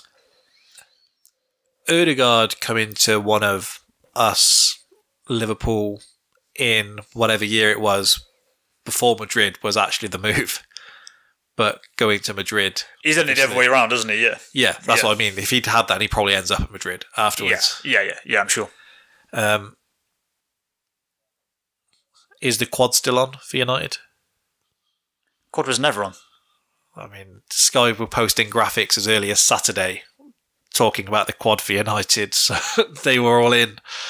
Um, Again, you know, I've not seen um, a huge amount of United fans talking about the quad. I would have a great deal more sympathy if it weren't for the fact they make up that we say an awful lot of stuff. like Liverpool have called it a dynasty. It's like, have, have we called that? I, I don't remember That's saying it. Unfortunately, only one United fan replied yesterday when I was like, "Did this tweet? we'll call it 300 million they've spent. And I thought, someone's going to tell me. And I thought, only one did. And I thought, I feel a bit bad actually. No. just just when you've got this well baked cake, icing all over it, Neville goes just for the final cherry on top, just as he's flailing, just as he's getting carried out of the studio, going, uh, and then obviously Ten Hag can go again and get more investment in the summer. he needs to have more investment. When you get the word investment out of Gary, you know said- you've hit the jackpot. he said yesterday, and let's be clear, I never said they were title contenders. He said on Tuesday that they would finish ahead of us. on Tuesday. They're now 14 points and 28 goals behind us. Yeah, yeah, remarkable. And I will say, I was more worried than I should have been about United just because I see the things that go their way, and it was like, what they'll.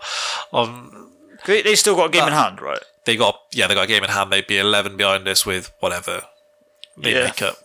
Um,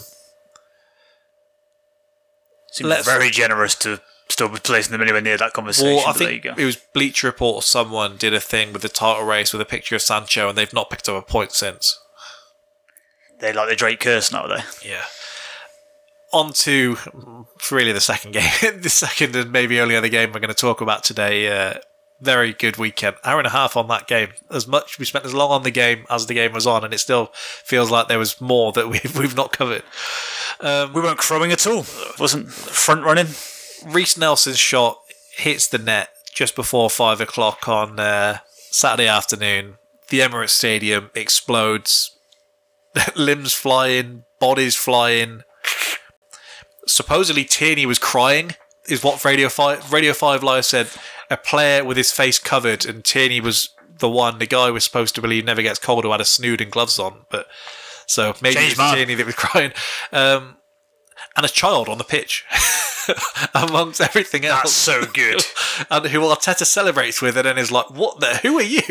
and you can see, I'll who's going absolutely mental, snap out of it, just suddenly realise, hang on, the child is uh, on his own. What's going on? How did you get here? You're not on the staff. So this game was just chaos. Uh, pre-game, you can never take a game for granted in the Barclays, but I kind of thought You took it for granted. we've had some mental games lately. Bournemouth this- seems a nice one to settle This it should be the one. I saw that they had like Traoré out, they had someone else out in their midfield, and I thought, okay, do our thing. I saw Partey back in. We'll talk about the selection because Fabio Vieira and Tomiyasu come in as well. I saw the sense in the Tomiyasu one, the Ben White one. I have to think was maybe the sports scientist has said something, Arrest or yeah, something, maybe. whatever. But um, we survive another massive scare in the pursuit of uh, a top four finish and just whatever else comes with a bonus. Reiss Nelson s- secures uh, the three points. Man City had won 2 0 New- against Newcastle earlier in the day, put a bit of pressure on, cut the lead to two points, and then I think 19th place Bournemouth score after nine seconds of the game. Philip Billing. Kickoff routine. Arteta acknowledged that we know they have some kickoff routines. We just didn't know that one, and maybe there's a there's a number of things in there. I'll, I'll moan about VAR in about ten minutes time. We knew we'd get this. Things have been made about the Bournemouth had players in our half on kickoff. I'm not a- appealing for that to have been. I'm not sure it's the game changer there, is it? Maybe if we'd not won, I'd have said, oh, "Hang on a minute, Yeah. look at that." I, but I didn't even think it was. Look, it's, it's an okay routine. I didn't think it was a particularly No, no, big routine. I just happen. thought it was a defensive mistake Yeah. in terms of, like you said, is going? Is it Gabriel's foot Yeah, goes underneath? I thought he should cut it out. I thought even the way they got to the byline was a little bit easy. Yeah. I know. I, I don't think it was bad from Zinchenko, but I wonder if a different left back maybe would have dealt I'll- with it a little bit. I'll ask you about this now because I had this saved for a bit later on. I didn't. When I heard it was a kick-off routine, I thought this would be interesting to see how it did, and I was like, oh, Yeah, there wasn't yeah. that much to it. I didn't Well, think. because Zinchenko overall was brilliant again on Saturday, Hmm. but I can't help but look at the opening goal. But maybe it's coincidence, but the ball is fired straight down that right hand side, our left, and there was a conscious decision to attack his flank. As someone who's experienced this, do you think that we will very soon find ourselves in a Trent like situation where we just have to expect things to be heavily focused down his side every week? especially as teams learn to understand his movement a bit more. Because at the moment, it's still a bit what is going on here. It is funny, isn't it? The clubs mid-season seem to struggle to work things out. Like you might have to change it up next year with him because it seems like over the summer, maybe just a bit more time, people have to deal with it. Um, yeah, I think you are. The main thing is as well is that when you play at a certain level, Liverpool obviously once had this Arsenal are in this ascendancy at the minute. Is there aren't many weaknesses you can exploit. So it's not even saying that like Zinchenko's ass or anything. It's the same with I was saying about Trent. It's like Yeah. Look, he's not fantastic defensively, but he's not dreadful. But this team is strong enough that you've got to pinpoint areas of weakness where you can, and he would be it for us. And obviously, like you said, I think there's too many things happen now down that side for Yeah. you that you can say people aren't making a point of trying to go at him. And then Arteta is obviously saying, but everything else you do, same as Liverpool, Is the payoff makes it yeah. worth it. And, and there hasn't been anything where you've gone. Zinchenko is such a liability here that we can't keep playing. No, I actually think one v one wise, I don't even necessarily think if you put their attributes out on paper that he's a better defender than Trent. I just think he applies himself better. I think he's probably more focused, and I think he maybe understands what he needs to do a bit better. The application may not be the same. I think he um, strangely is a little bit less. And maybe this is the City effect. A little bit less naive than Trent at times. I think. Yeah. I think sometimes he well, he might know how to make it so it's not as obvious that it's his fault as Trent does. Trent is kind of like he's all out at sea. I love that moment in the game yesterday, by the way, where um, Trent has a battle with, I think it might be Bruno down the side, and he knocks it out for what we think's a corner and it's a goal kick. And Van Dijk comes over and he's beating his chest. You know, it's gonna be a certain day when that's happening. Things Well, like I that go. I think Seems like when everyone's up in airs because like a tackle celebrating like Yeah, a goal. You know, and it's a certain day. I think um, I said about Henderson earlier. I think sometimes I said this about a few of your players. I think sometimes people do need to remind Trent, like you are that you are that guy. Like we aren't calling you all these things. We don't have these expectations of you because you're this guy who we've just been told is a good player. Like we've physically seen we that you- you're a good player. We've physically seen what you can do, and we had the same conversation about Zinchenko. Like you aren't going to play as a midfielder because you can't do what you do there. You're a very good guy moving into midfield and delivering this from the flank, and Trent stays far wider and kind of does his work in that zone differently, but it's the closest comparison. And I do think every so often, and maybe people have just got away from that. uh, Klopp, you'd think would be the best guy for it, just needs to tell him like, you are a serious, serious guy. Because rec- if so many people you're hearing constantly, that guy's better than you, and that guy's better than you, and this guy's better than you because he can actually defend. Well, as Klopp said about Trent as well, it's like nobody's telling you about a good defensive display from Trent, so no one's hyping him then. It's only the bad. Yeah. So- and let's face it, I reckon a sort of a nod from like that from Virg, I reckon would hype you up as yeah. well. That would get you going. And um, with Zinchenko, there was a thing after we lost to Everton, I may have said it on here, where people said, ah, so the way to beat Arsenal is to flood the midfield and block off Zinchenko. And it's like, do you think no one had thought of this before? Because Dyche tried it again at the Emirates. For 40 minutes, he stifled it. Zinchenko had a few misplaced passes, actually. And then ultimately, if you give him enough space and enough time, then he is going to control the game. Outside of Rodri, there's no player that's touched the ball more in the Premier League this season than Zinchenko. And you think of the amount of time that he's missed. Hell, yeah. He is a he's a joke, um, and he's doing this from from left back, and it's he isn't really a left back. He's a guy who has to do a solid enough defensive job there, and in the same way that it helps that if Robertson's not there, that Van Dijk's over there. Gabriel, I think maybe it took a half a season where we actually like this guy's actually very quick, and he's like very. I think you spoke about him and said, in terms of like a ball playing centre back, he was playing next to David Luiz at the time. You were like, if he wasn't playing next to David Luiz, we'd be saying that this guy's a ball player. I think I was saying it when Ben White was there. I think Yeah. I was saying that as well. It's Um, it's funny how this game goes because if Arsenal win the coin toss, this is a different game. Like if we kick off the game, like you have Right, to think maybe this whole yeah. game is is different. And that's that ridiculous. is- I know, That is a weird thought, isn't it? Yeah. but like the chances Bournemouth have and Arsenal haven't been as good defensively um, recently, but I do think there's an element we were so keen to uh, get that back, like uh, when Canelo lands on Golovkin, and he's like, "I've got to land back now in the next like three seconds to prove a point." And so we're pushing up, and we are going to concede chances in transition. I could show you a thing actually. I sent it to Connor, and it was uh, the average positions of the Arsenal players against Everton and against uh, Leicester, and it's insane the position of our players like that. Actually when you think of defensive lines, like that's our defensive line in those two games, pretty much just outside the box of the opposition team, and it's like entirely symmetrical. We're a very well put together team, but at the moment, it's like any chance the teams have, it's falling in the back of the net. And uh, if you asked Arteta, I, I do wonder would would he have rather taken the three 0 or does he think winning the game like this will have be better in the long run? Galvanizing Yeah. Um, but you can't keep giving teams two goals um, because it was their first corner of the game. We'd already had about 10 and, Yeah. and they score.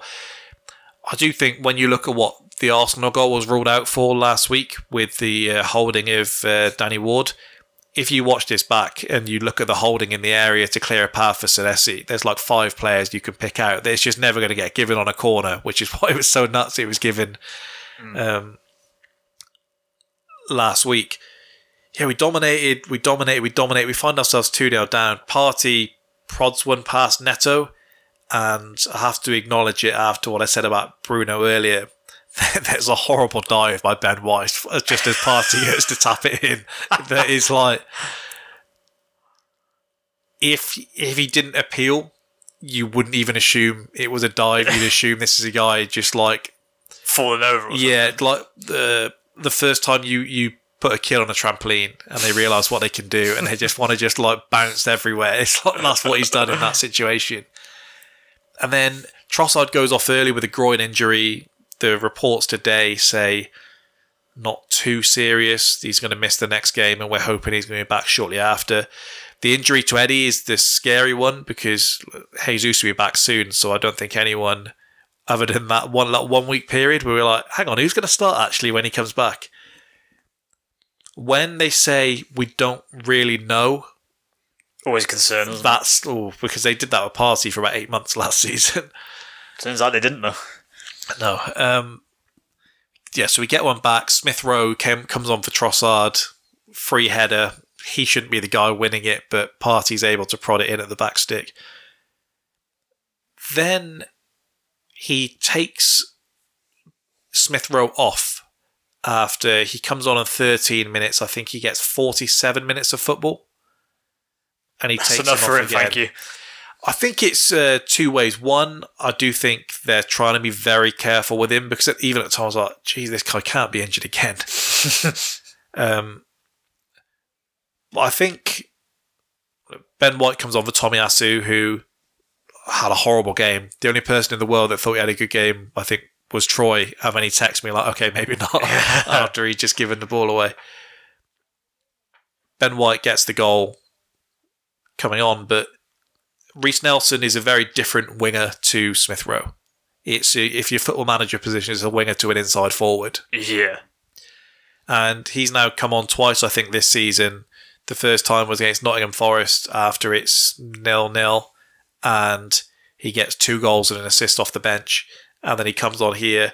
He puts a nice, maybe slightly overhit cross for Ben White, who sticks it in. There are people feeling sorry for Ben White that he didn't see get to see the net bulge. So I think we're being a bit greedy there in those circumstances. Uh, and then, what the hell can you even say about the goal that he scores? Getting to work this morning, and the guy in the office going, "It wasn't that good of a goal." And it's like, what? What do you want? Ninety seventh what? minute. he was like, "It was inside the box." Is it maybe a pace inside the box? I actually had the goal ruined for me, but I did not care in the slightest. Maybe best for your heart. Well, it, it kind of didn't work because the text came through, so my heart started going, and I thought, I've not seen this with my own two eyes. I was about a minute behind, I think, on on uh, my stream, And then I saw a corner. I saw the Zinchenko shot, which okay, that must be it. And then it fizzes wide, and I saw something else. It was like, okay, it hasn't gone in. Meanwhile, the clock just keeps ticking. And it's my uncle has texted me, and he's an Arsenal fan. I'm thinking, I don't know why he would want to wind me up in that situation, but I just hadn't. I needed to see it. And then the corner, I see it drop to Reiss Nelson, and it's kind of like, Don't seize me. I know this isn't going to be what I think it is. I didn't appreciate how good the goal was because, despite the fact I knew it was coming, the second it left his boots, I was gone. I was out of here, and I had the panic. Hang on a minute, is they going to rule this out for any reason? The trust with the Jorginho when with the balls in the back of the net, and they go, "Hang on a minute, we might be ruling out offside here for someone being in front of the keeper." So, well, this what the hell gone on here? I have to text one. Is it has it been given? Has it been given? I see full time on uh, Sky Sports News. What can you even say about this? Like the most depressed person in the world. I don't even care who you support. Maybe uh, just don't show a United one. Probably not a last- a last- first section of A last minute winner is just like you cannot you cannot beat that. And I saw someone say it was the first time we'd come back from two goals down to win in the Premier League since uh, Fabregas scored against Bolton in 08, which can't be right. Maybe it was on an anniversary or something, but that can't be right, surely. Um, but either way, that that was a title race that went wrong, and that was supposed to be the moment. Oops. This is the one. I- I've lost all trust really since the Welbeck goal against Leicester, where that was supposed to be the one. That was Yes. supposed to be the Yeah. moment. And so each time now, That was the banker. it's kind of in the moment. I enjoy it. I think you were around like four hours later, and I was still like, the Southampton Leicester game was a write off for me because it. How am I supposed to watch this after I've just seen that? I mean, it was a kind late kickoff to give you there because uh, Yeah. you weren't missing anything there. It was. I've never seen celebrations like that from Arsenal, and the celebration police have a whole unit dedicated to us. There were people on the pitch, staff members on the pitch that I've never seen before. And I feel quite well versed. I've told the story before when I spotted an Arsenal scout on the tube. Like, there were people that I was. I mean, the FA are investigating us now, by the way, for that celebration. Bruno is in the clear for shoving an official, but Arsenal are being investigated for their celebrations uh, against Bournemouth. We now have 63 points. Punish the kid. we now have 63 points from 26 games. City are on 58. Bournemouth are on in 19th place with 21 points, which maybe tells you a lot about the game. Mm. First half, I think we had 82% of, of the ball. Second half, similar story. But these these wins are getting harder and harder to come by. Should we be worried? I was thinking, are you worried about the number of chances you're starting to concede? Only because I would say, obviously you're an attacking team, but the way you were playing earlier in the season, you were basically dominating teams and controlling games enough that you weren't conceding many No. clear cut chances. And now you have gone a little bit more, not nowhere near as bad as us, but a little bit more. You hit us, we'll hit you, and we'll back ourselves to Yeah. to obviously have the more firepower was the one against Bournemouth? Do you just think it's just that you were chasing it, or because they were obviously watching match today? They did miss a couple of good did, chances. they Like did. Solanke could have had like a shock horror. The one, the one big one that Ramsdale gets all the praise for. I do wonder. If my it- showed some gas, by the way. Yeah, I wonder if it was offside, but it was so marginal that you all you have to look at the defending. It's not one where, say, with Liverpool, you say, "Don't worry about the defending because we were playing a trap there." Like it was close enough that you still have to look at the defending. I actually think in some of these cases, it's been the midfield that's been played through so easy because we play such a high line. No, we, we play such a high line that we effectively are saying we back our centre backs against your Yeah, yeah. strikers, and the, the I guess the the dip in form for Jacques has probably played a role in that. Then yeah, and this is uh, Solanke is the is the latest guy to kind of cause some concern on the counter attack after Ivan Toney, Haaland, and Ollie Watkins, who this may seem rash, are a similar kind of striker. Physical, Big, quick, pacey, yeah. yeah. Fair enough. And so when we played Great news for those boys. Ollie Watkins is Yeah. very happy with it. when we played there. Leicester, we set the record for the lowest XG conceded, and I asked that myself after, was that more about Leicester or was that more about us? And I think it was somewhere in between. Gabriel was a monster on the day. Saliba, very good as well. See Nacho's performance on the weekend, by the way. I think we put a hex Yeah. on that man. At one point, yeah. we talked about him. I think so as Oh. well. Um, it's it's tough because only Newcastle have conceded fewer goals than us in the league this season, Hmm. and they play with a line so deep that it kind of we're not In giving you stand, complete credit for that. Yeah.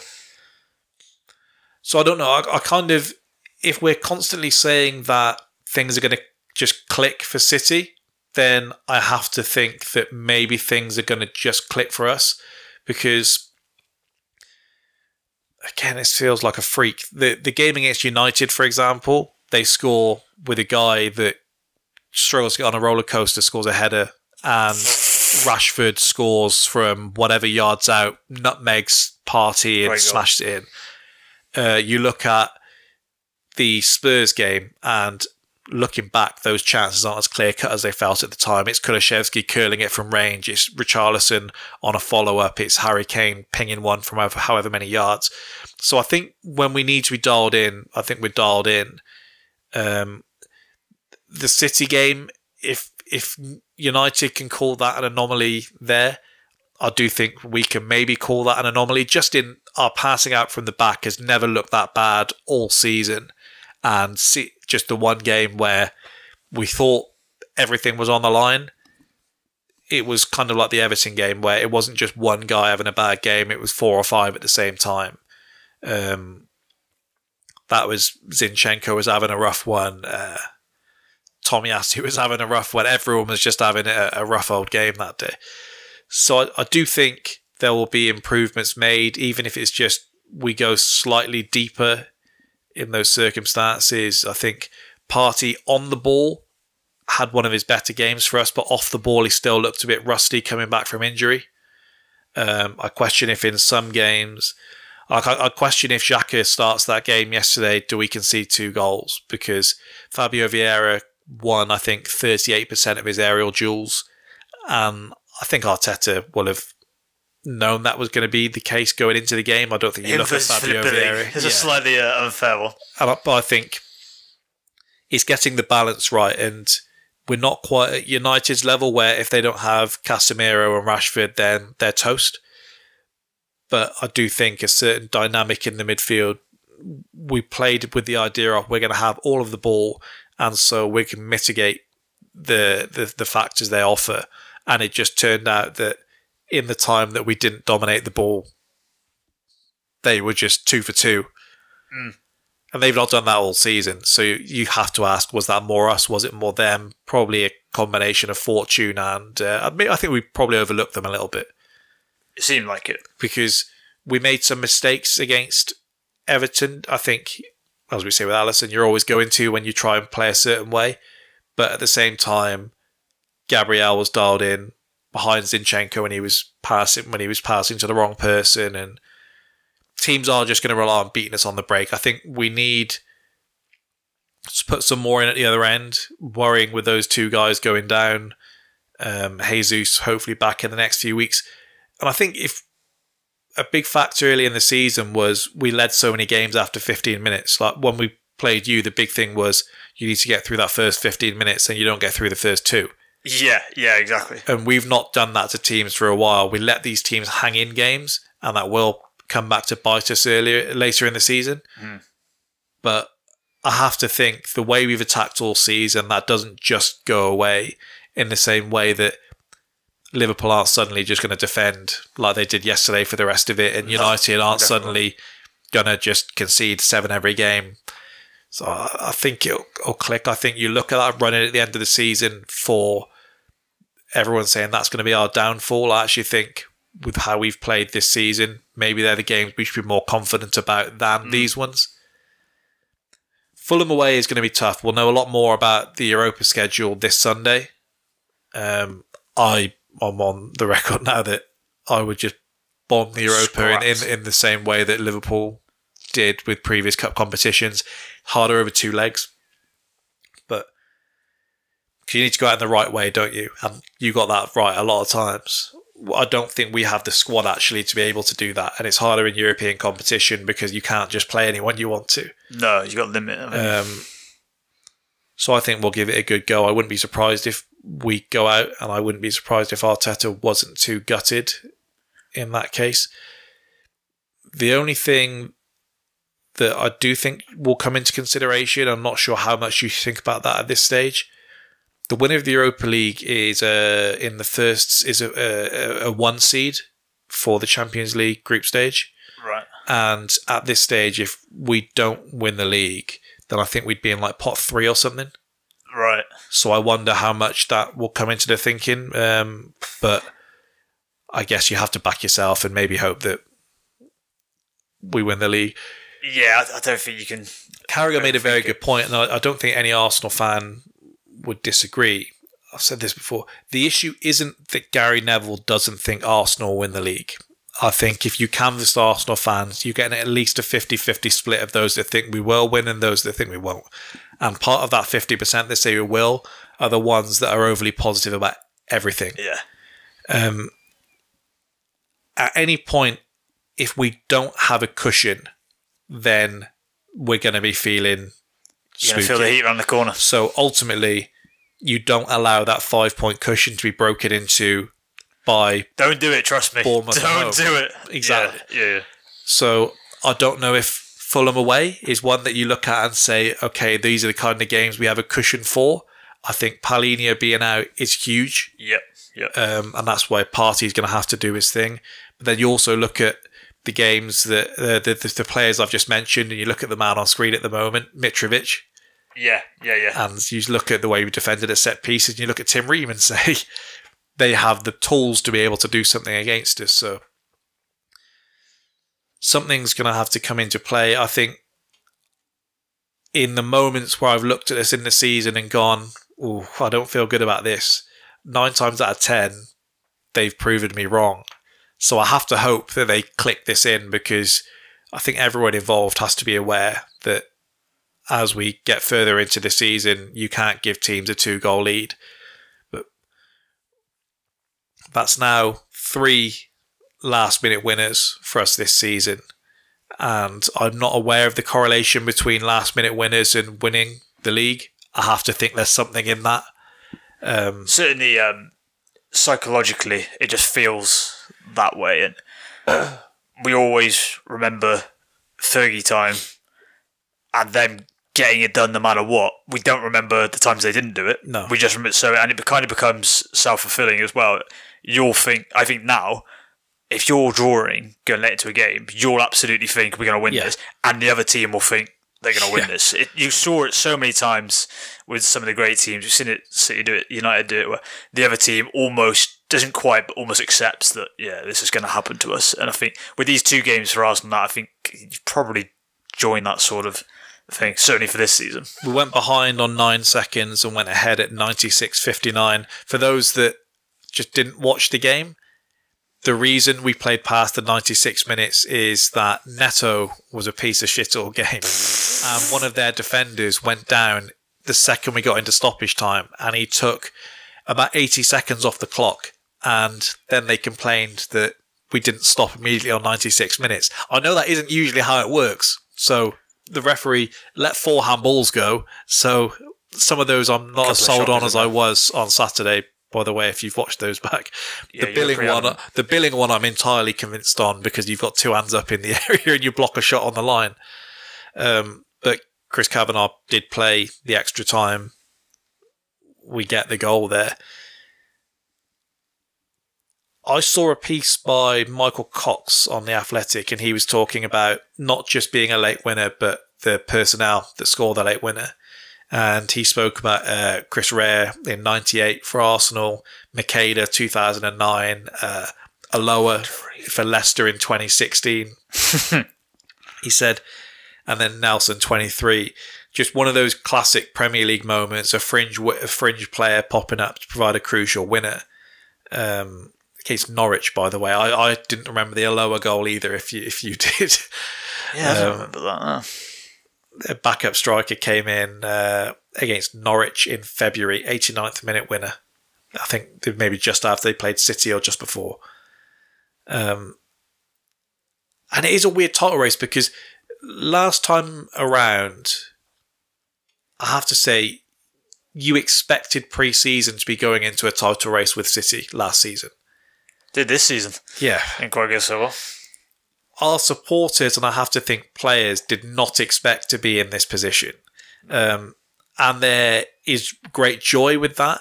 I I can say now that if worst comes to worst at the end of this season and we finish in yeah, second second second place, I can still come out of the season and I can point at moments like this, United, Liverpool, Spurs, and say, what a season.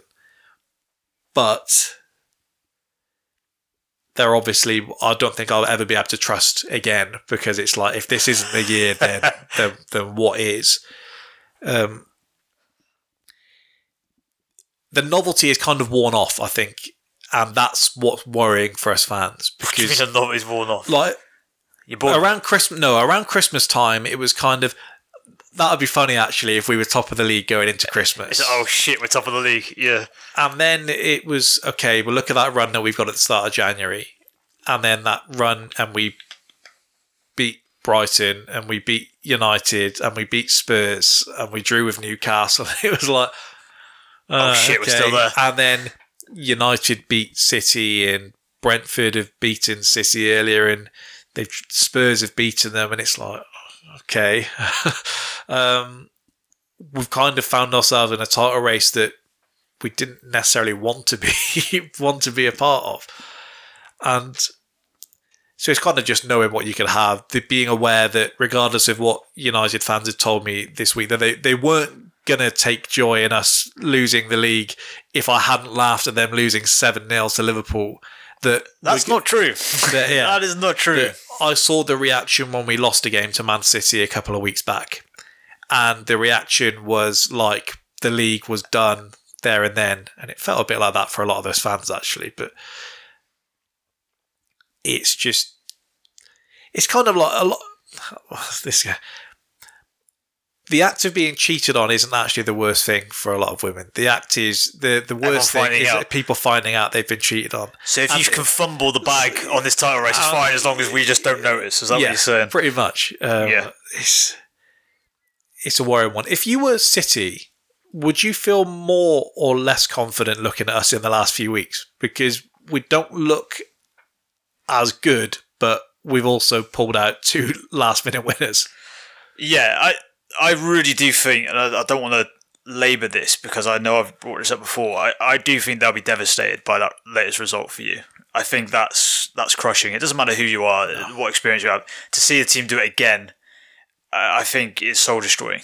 Um, the main thing for them is the commentary around them, and it must seep into their dressing room themselves. Is they don't look like they normally do.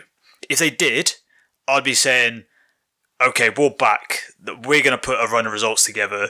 That Arsenal aren't going to be able to keep Yeah. doing this. That you'll probably win more games than you don't, but eventually you'll have a game like that and you'll come unstuck. And City are going to be there. The fact that they're not, and they know they're not at it, I think means they're going to be more rattled by by this result. It's a different thing. It's um, yeah. If they look like their normal self, it'd be a different story. Yeah. And that's why the where the the premise of, and I know he's a leading voice on it, but there's plenty of others that do agree. The Neville stuff is that this all relies on. We're into March and we're going. Oh well, if City click, it's like well, we're running out of games for I that, saw- and for Arsenal to fall apart Yeah. and capitulate like people think. When there was 14 games left, I saw a tweet and it was like City can't go on a 15 game unbeaten run and celebrating. Um, any issue with the Arsenal celebrations? No, no, no. Nelson What are you doing Nelson doing the calmer, karma celebration. Saliba punting the corner flag. Martinelli grabbing the ball is the most hilarious thing of all. The. Origi. Yeah. Get the ball back to the centre Um, circle.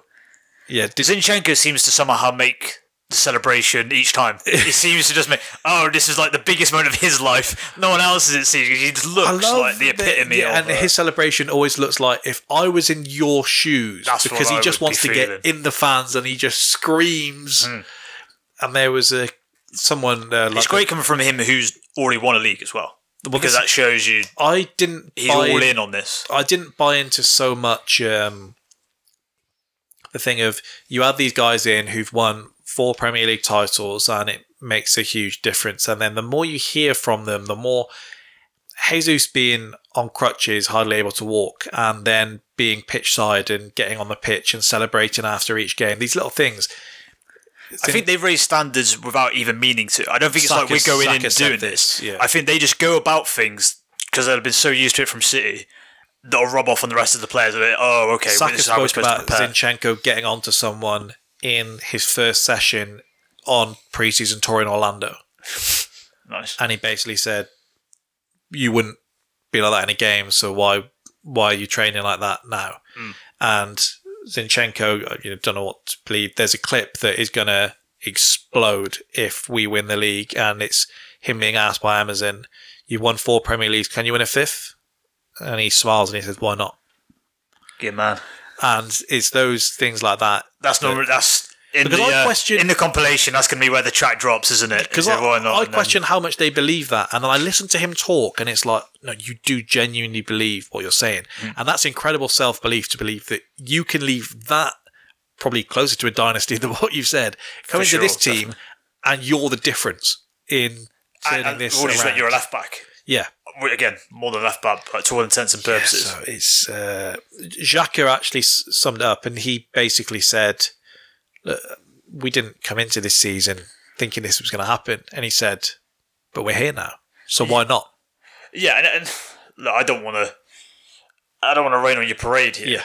but the the sort of the emotions you're describing are there's a lot of similarities with a few seasons we've had, but the Gerrard slip year was we were not supposed to be in a title race that year. I think we came eighth the year before, seventh or eighth, oh.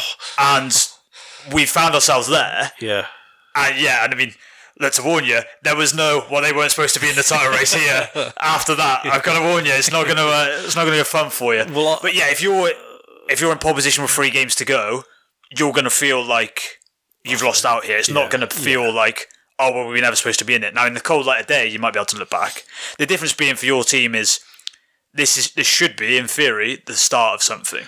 Whereas that team, it was we knew we were the fortunate circumstance here. We knew this was first year with Jose back at Chelsea. We thought they're going to be better again the following year. City are going to be better the following year, and Suarez is going to fuck off soon. And we kept thinking that United would be back. Turns out we're still waiting for This that. But this there is you go. this is the main thing. whereas this is presumably the start of well, that, this that, Arsenal that is the main thing I hate because in terms of like circumstances, like City were also still on fifty points at the same time we were. This this isn't the thing that Neville keeps trying to push that this is some Leicester story that everyone's having a bad year and we just happen to have our be stumbling slightly ahead of everyone else. Like if you were playing as well as you were last season, we would still be in and among where you are. And so the idea that suddenly next season we're kind of just going to remember you're actually not that great, a lot of you, and it's just going to go like this. And there may be similar to how you have been this year, where regardless of what happens emotionally, There's a crash. there's a crash. But in terms of system, in terms of uh, personnel, I've got no questions there in terms of what we've got.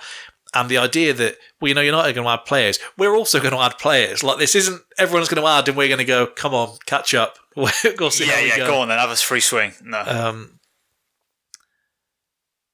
there was something else I was going to add before we moved on. Talk amongst yourselves. Yeah, uh, it's just the anxiety. I share something, I think, every week on Twitter. And I did say last year at some point when I was saying about us going for top four, when I was like, I, I genuinely don't know how you do this. And yeah, I more than one season of this.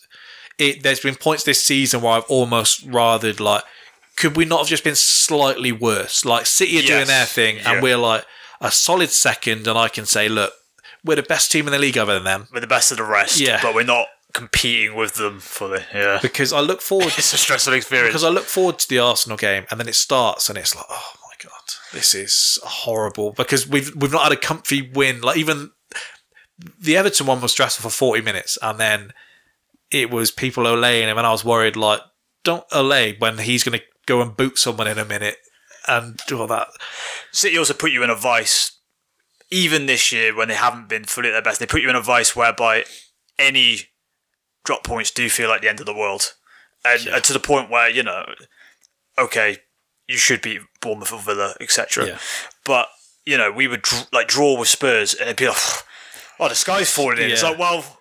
Us drawing with Spurs is probably about right. Like they're one of the better teams in the league. That shouldn't be a disaster, but they Do they you- put you in that spot where it does feel like that. Do you think it could be to our benefit that we don't have players with all of those scars of going through these things before? Because eh, I find that strange with Gary Neville, where he says so much about um, having to have the experience that he was actually part of a team that was famed for being this young side with all these young talents coming through. And they had some experienced bods in there, but that's kind of what we're supposed to have now. Like, if you were to go down and go through history and compare the characters, I understand that uh, Jorginho isn't going to be, um, whatever you want to say, Steve Bruce, whoever it's going to be in, in, in that team. But you get the idea that, the we've, comp. we've tried to supplement the, Yeah, the look, talent you, with these You've got a young team, but you do have some experience in there. So Well, it's even- not you have none. even Jorginho, um, seeing him there's on the touchline, and he doesn't have to be in a technical area, obviously, because technically he's warming up, and he's coaching and he's and he's telling uh, Reiss Nelson where to be, and he's pointing him in the right position, and all these little things. I'd have loved if Arteta piped up at him. Fuck off, I'm doing that. It's my game. But that, that's what it's supposed to be, isn't it? That's why these guys, that Jesus, the Zinchenko, and Zinchenko does seem to be very good at that. Odegaard seems to have really uh, bought into the responsibility that he has. The the way he goes through around all four corners of the pitch after every game, and he, he thanks the fans, and he was getting in and amongst the fans after the goal, and he's swinging his shirt around his head, and I get I saw the Gary Neville thing, and all the Arsenal accounts share everything he says, and it's like, can you believe this guy said this this time? and he said the thing, you know, too emotional too early on. And I was like, okay, I can maybe see where that could make sense. We spoke about the Argentina comparison over a shorter period last season, but then Martin Keown spoke, and yeah, and he, he could go anywhere. said we fell behind nine times in 2003, 2004. And he said we won six of those games. And each time we won one of those games, we went back into the locker room. And for the next game, it was like, well, if we didn't lose that, the next time we fell behind, it was like, we won that game. Why are we worried this time? And then with each time, you get stronger. And he did say, look, we had Thierry Henry. Yes, makes a big difference. But yeah, pretty useful. the idea of that, City had the one, didn't they? There was the moment where Sterling got the last minute winner in like 2018, and I remember them coming from behind late, and it was okay. This is their year. They're kicking on. This is what the squad can do. Don't remind me of the company one. Yeah, and you spoke about the your one against Villa. You don't want it every week, obviously. That would be the concern. No, I mean this is it. The the the emotion. It's just how long you can parlay this into something because that is, if you want to go back to the Gerrard Slip year, that is how we ended up in the position. As as much as people say, you know, in theory, you go, it's in your hands with three games to go. I think we've won eleven games in a row to get there. So what you were really asking was, well, all you have to do is win 14 games in a row to win league. Yeah. Well, yeah. But it was because we basically parlayed this into game after game after game. The Gerrard, this doesn't slip now game. I believe I'm right in saying that was the Norwich game where we won 3 2 and we were hanging on for dear life against Norwich, who were obviously the whipping boys at, at that point. And so all the warnings were there of what it was, but we were getting by on momentum and, and emotion. And as much as Neville is right that potentially if you go too early on that, that can run out if you've just timed it right, you, you're going to get enough wins. And, you know, we forget you still have five points on them. Yeah. So you, you can afford a, a loss here and there. So it's and I don't think City are. They're going to put up a good points, I'm sure, but I don't think they're going to put up a freakish one. We've seen this is a more conventional title race. You're going to drop points, they're going to drop points. Um, one of these games isn't going to go right for you, where it's going to go wrong Yeah. but you're going to have a lot more games like this. That, and I personally, you're not going to thank me for saying it. I do think this and the Villa game will be what we look back on as the clincher. I do think that's the. I think some. I've said before. I think sometimes we look for this a little bit too keenly, just because for the sake of interest or drama or whatever. We go, well, where was the point where they won it? And really, over a 38 game, Yeah. there probably isn't a singular point. But I do think this would be the one where you go, okay, this Yeah. is maybe the changer because I've got turn f- two points into six. And that's in a race like this. That's going to make a lot of difference. I've got a smile on my face. I I can't comprehend how I will feel if we win the league, and so I'm, I'm trying not to. Don't tease yourself. Yeah, exactly. Because I did that with top four. I kept saying that the second we win it, the second we seal top four, I'm going to play the Champions League music, and it's just going to. I was refusing to listen to it. Like even if I watch Champions League, I don't want to listen to the music. I want to wait till we get to that point, and then Oh. I didn't get to that point, and so the season ended. I got in the car, I played the Europa League music, and it was like You know what? This is a great tune anyway. Exactly. Um, so yeah, there's maybe if we can strike some kind of deal and say, look, if you beat City, then you can beat us because we'll just let you just have the two. Like it's good for you, but if you just have to beat them first. Mutually assured destruction. Yeah. If you just do that, and that way we can hopefully pip Spurs to four, top four, and you can get. But the Double bubble. that if if you go to the Etihad and they beat you, and then we're at Anfield a week later, it's and then we've got we've got Etihad and Anfield a week apart. I think. Yeah, we've got City first, haven't we? We've got City and then you. Am Yeah. Right. So, yeah. So if we do lose to City, I think on. we might get some. You might get some backlash from us. I think we might. yeah, We, sh- we should Well, react. It's theory. you don't have another I say game. that loosely.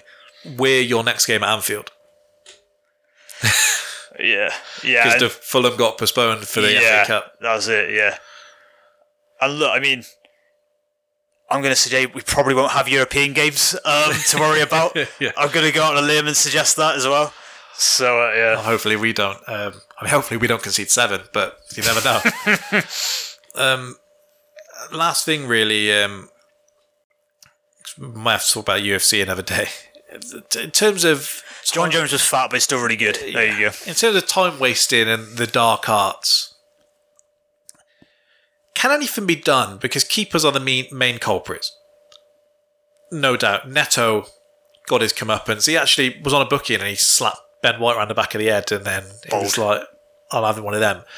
But he got booked early for dissent, and then he kept time wasting and time wasting. And even on commentary, they said, you know, it'd take a brave referee to send a keeper off for time wasting.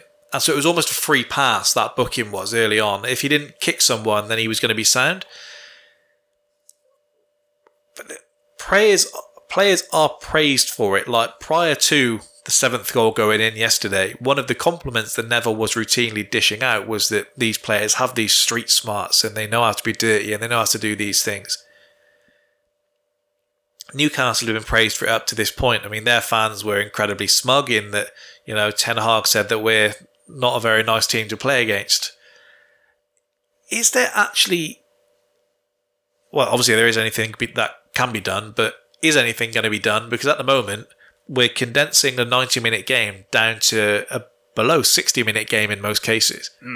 Yeah, the, well, we did one thing during the World Cup and people decided they didn't like it, whereby we actually had the time on, which people were like, this going on forever. It's like, well, And it still wasn't seen- even all the time. Have you seen the stoppages? Yeah. That's what happens. Um, so there's that. They I tweeted about it a few weeks ago that I think just the first time you time time waste get a booking, and the first time anyone does it, each time each individual Yeah. player gets it, and similar with time wasting and dissent, you're gonna as the referees as the Premier League, you're gonna have to experience some short term pain here because the first club that gets it is gonna be fuming, but you you have to follow it up with red cards. So if I give you a yellow card for time wasting, you time waste a second time, even if I say to you, look, I'm going to give you one last chance. If you do it again, it's a red, and they will because they take their time on everything, and then you actually have to do it. You can't go. Here's a yellow. Do what you want for the rest of the game, which is what the keepers have got now. It's the it's the Draymond Green thing where he would certainly in the playoffs especially get the foul early, and the rest are never going to throw him out. And he he knew that that was what he could do, and that's essentially what the keepers are doing at the minute. The only guy I know that ever got sent off for it was Van Persie against Barca in the Champions League, and that was like pure UEFA alone. When he kicked it in the net like 0.7 seconds after the referee blew the whistle. yeah, yeah, yeah. Um, Arteta was asked about it, and he said, "Look, they've got to do what they feel best benefits their chance of a result, and it's on the referees to stop it." Yeah, yeah. Because Yeah, I, I don't blame clubs for doing it. It's annoying, really frustrating when it is against you, but it and it works a lot. So is there anything more frustrating than when they book the keeper for time wasting in like the 80th minute, and it's like what was this for? he's been doing this Yeah. all game. And also, by the way, in the process of booking him, you They take waste- ages to do yeah. it, and then they go, "Well, I've got time now to take the Yeah. goal kick." They take their time on it. It's Because so thankfully counterintuitive. we've had it where we've been able to do the Henry with Chris Kirkland, where Ben White s- makes a point to celebrate entirely in front of Neto, Yeah, yeah, yeah. and Emi Martinez has the ball bouncing off his head, and the referee plays the correct amount of time, and you crash one past Nick Pope. And that's the flip side as well. The the time wasting team can't be pissed when that happens. It is we're all in this agreement, right? If we shit us unit comes off, we're laughing. Which- if it goes wrong, we're laughing at you. To be fair, Gary O'Neill said fair enough. play. Yeah, yeah, yeah. Exactly. because their player, it was one of their defenders. He goes down the second we go into added time, and then, what I say, 80 seconds later, he gets up and he runs around as soon as they're going to get the physio on. I do- Like, no, I'm sound now, by the way. you want to talk about um, dark arts and people. I actually think a lot of players don't time waste well either. I would actually spare one of my players if they go down in stoppage time because you've got the allocated stoppage time now. Do not give them a reason to Oh, have yeah, another minute or two. I've seen players do it before when we've got a goal kick. You've got a minute left, and they go down. It's like, yeah, yeah. we have all the cards in our favour. Do not do this and add more time. Yeah. By the time the keeper's punted up the field, we've kept it up there. We'll take 30 seconds off. We've got about 30 seconds to deal with. Do not give them extra time. And uh, it feels, in a weird way, players trying to be streetwise and actually being naive. Yeah. Um, FIFA, in terms of the dark arts and maybe what we don't want to see, FIFA want to initiate a Emi Martinez rule to stop antics from keepers at penalties. It? That's not. That's actually the kind of thing we like, isn't it? At penalties. Very simple thing to do with Emi Martinez score. yeah. If you don't like it, score past him. I don't know, say like um, a collection of players did in a League Cup final, for example. Yeah. They've absolutely sat down a keeper and scored every single penalty until he missed his. Say hypothetically. And there was another one as well. Um, oh, the the the worst one at the moment is the players holding their heads to stop playing. We've spoken about it recently, but Now that I really don't know what you can Well, there was one. The common sense has to come in. In the Arsenal game, Onana was doing it non-stop, and he did one. He gets he gets one in the chest. He's tried to strong arm Gabriel. He's got one back in the ribs, and he's gone down. Everyone's played on because it's nil nil. Why are we stopping for you? He goes on holding his chest. Fifteen seconds pass. He he switches and holds his head. The referee stops yeah, play Yeah, yeah. and then points points at him, and then the ref kind of points at him, puts his head in, and is like, "What do you want me to do?" And it's like, "Well, have some common sense, maybe." And uh, Yeah, I, I really don't know what you can do with this because you can't go, well, listen, unless you can show us this was a concussion, yeah, you're a varsity, you get you, a red you'll have to start so- making players go off for like say three minutes, and then say we're going to do some proper checks on you, and then do it. But then it's What, probably down to 10 minutes? yeah, then it's probably going to encourage players to stay on, even if they have got a bang in the head. So there's no right way around it. Yeah, yeah, true. Um, but there we go. I think that does us uh, for the day. So we'll speak about UFC An entire podcast of gloating. next week. That's Yeah, exactly. Quite an achievement. Make the most of it uh, while we can. So thank you for listening to another edition of the Spitballing Pod. We have the Movie Madness season five finale, season four finale on uh, will be out Friday. Tune in for that. Adios.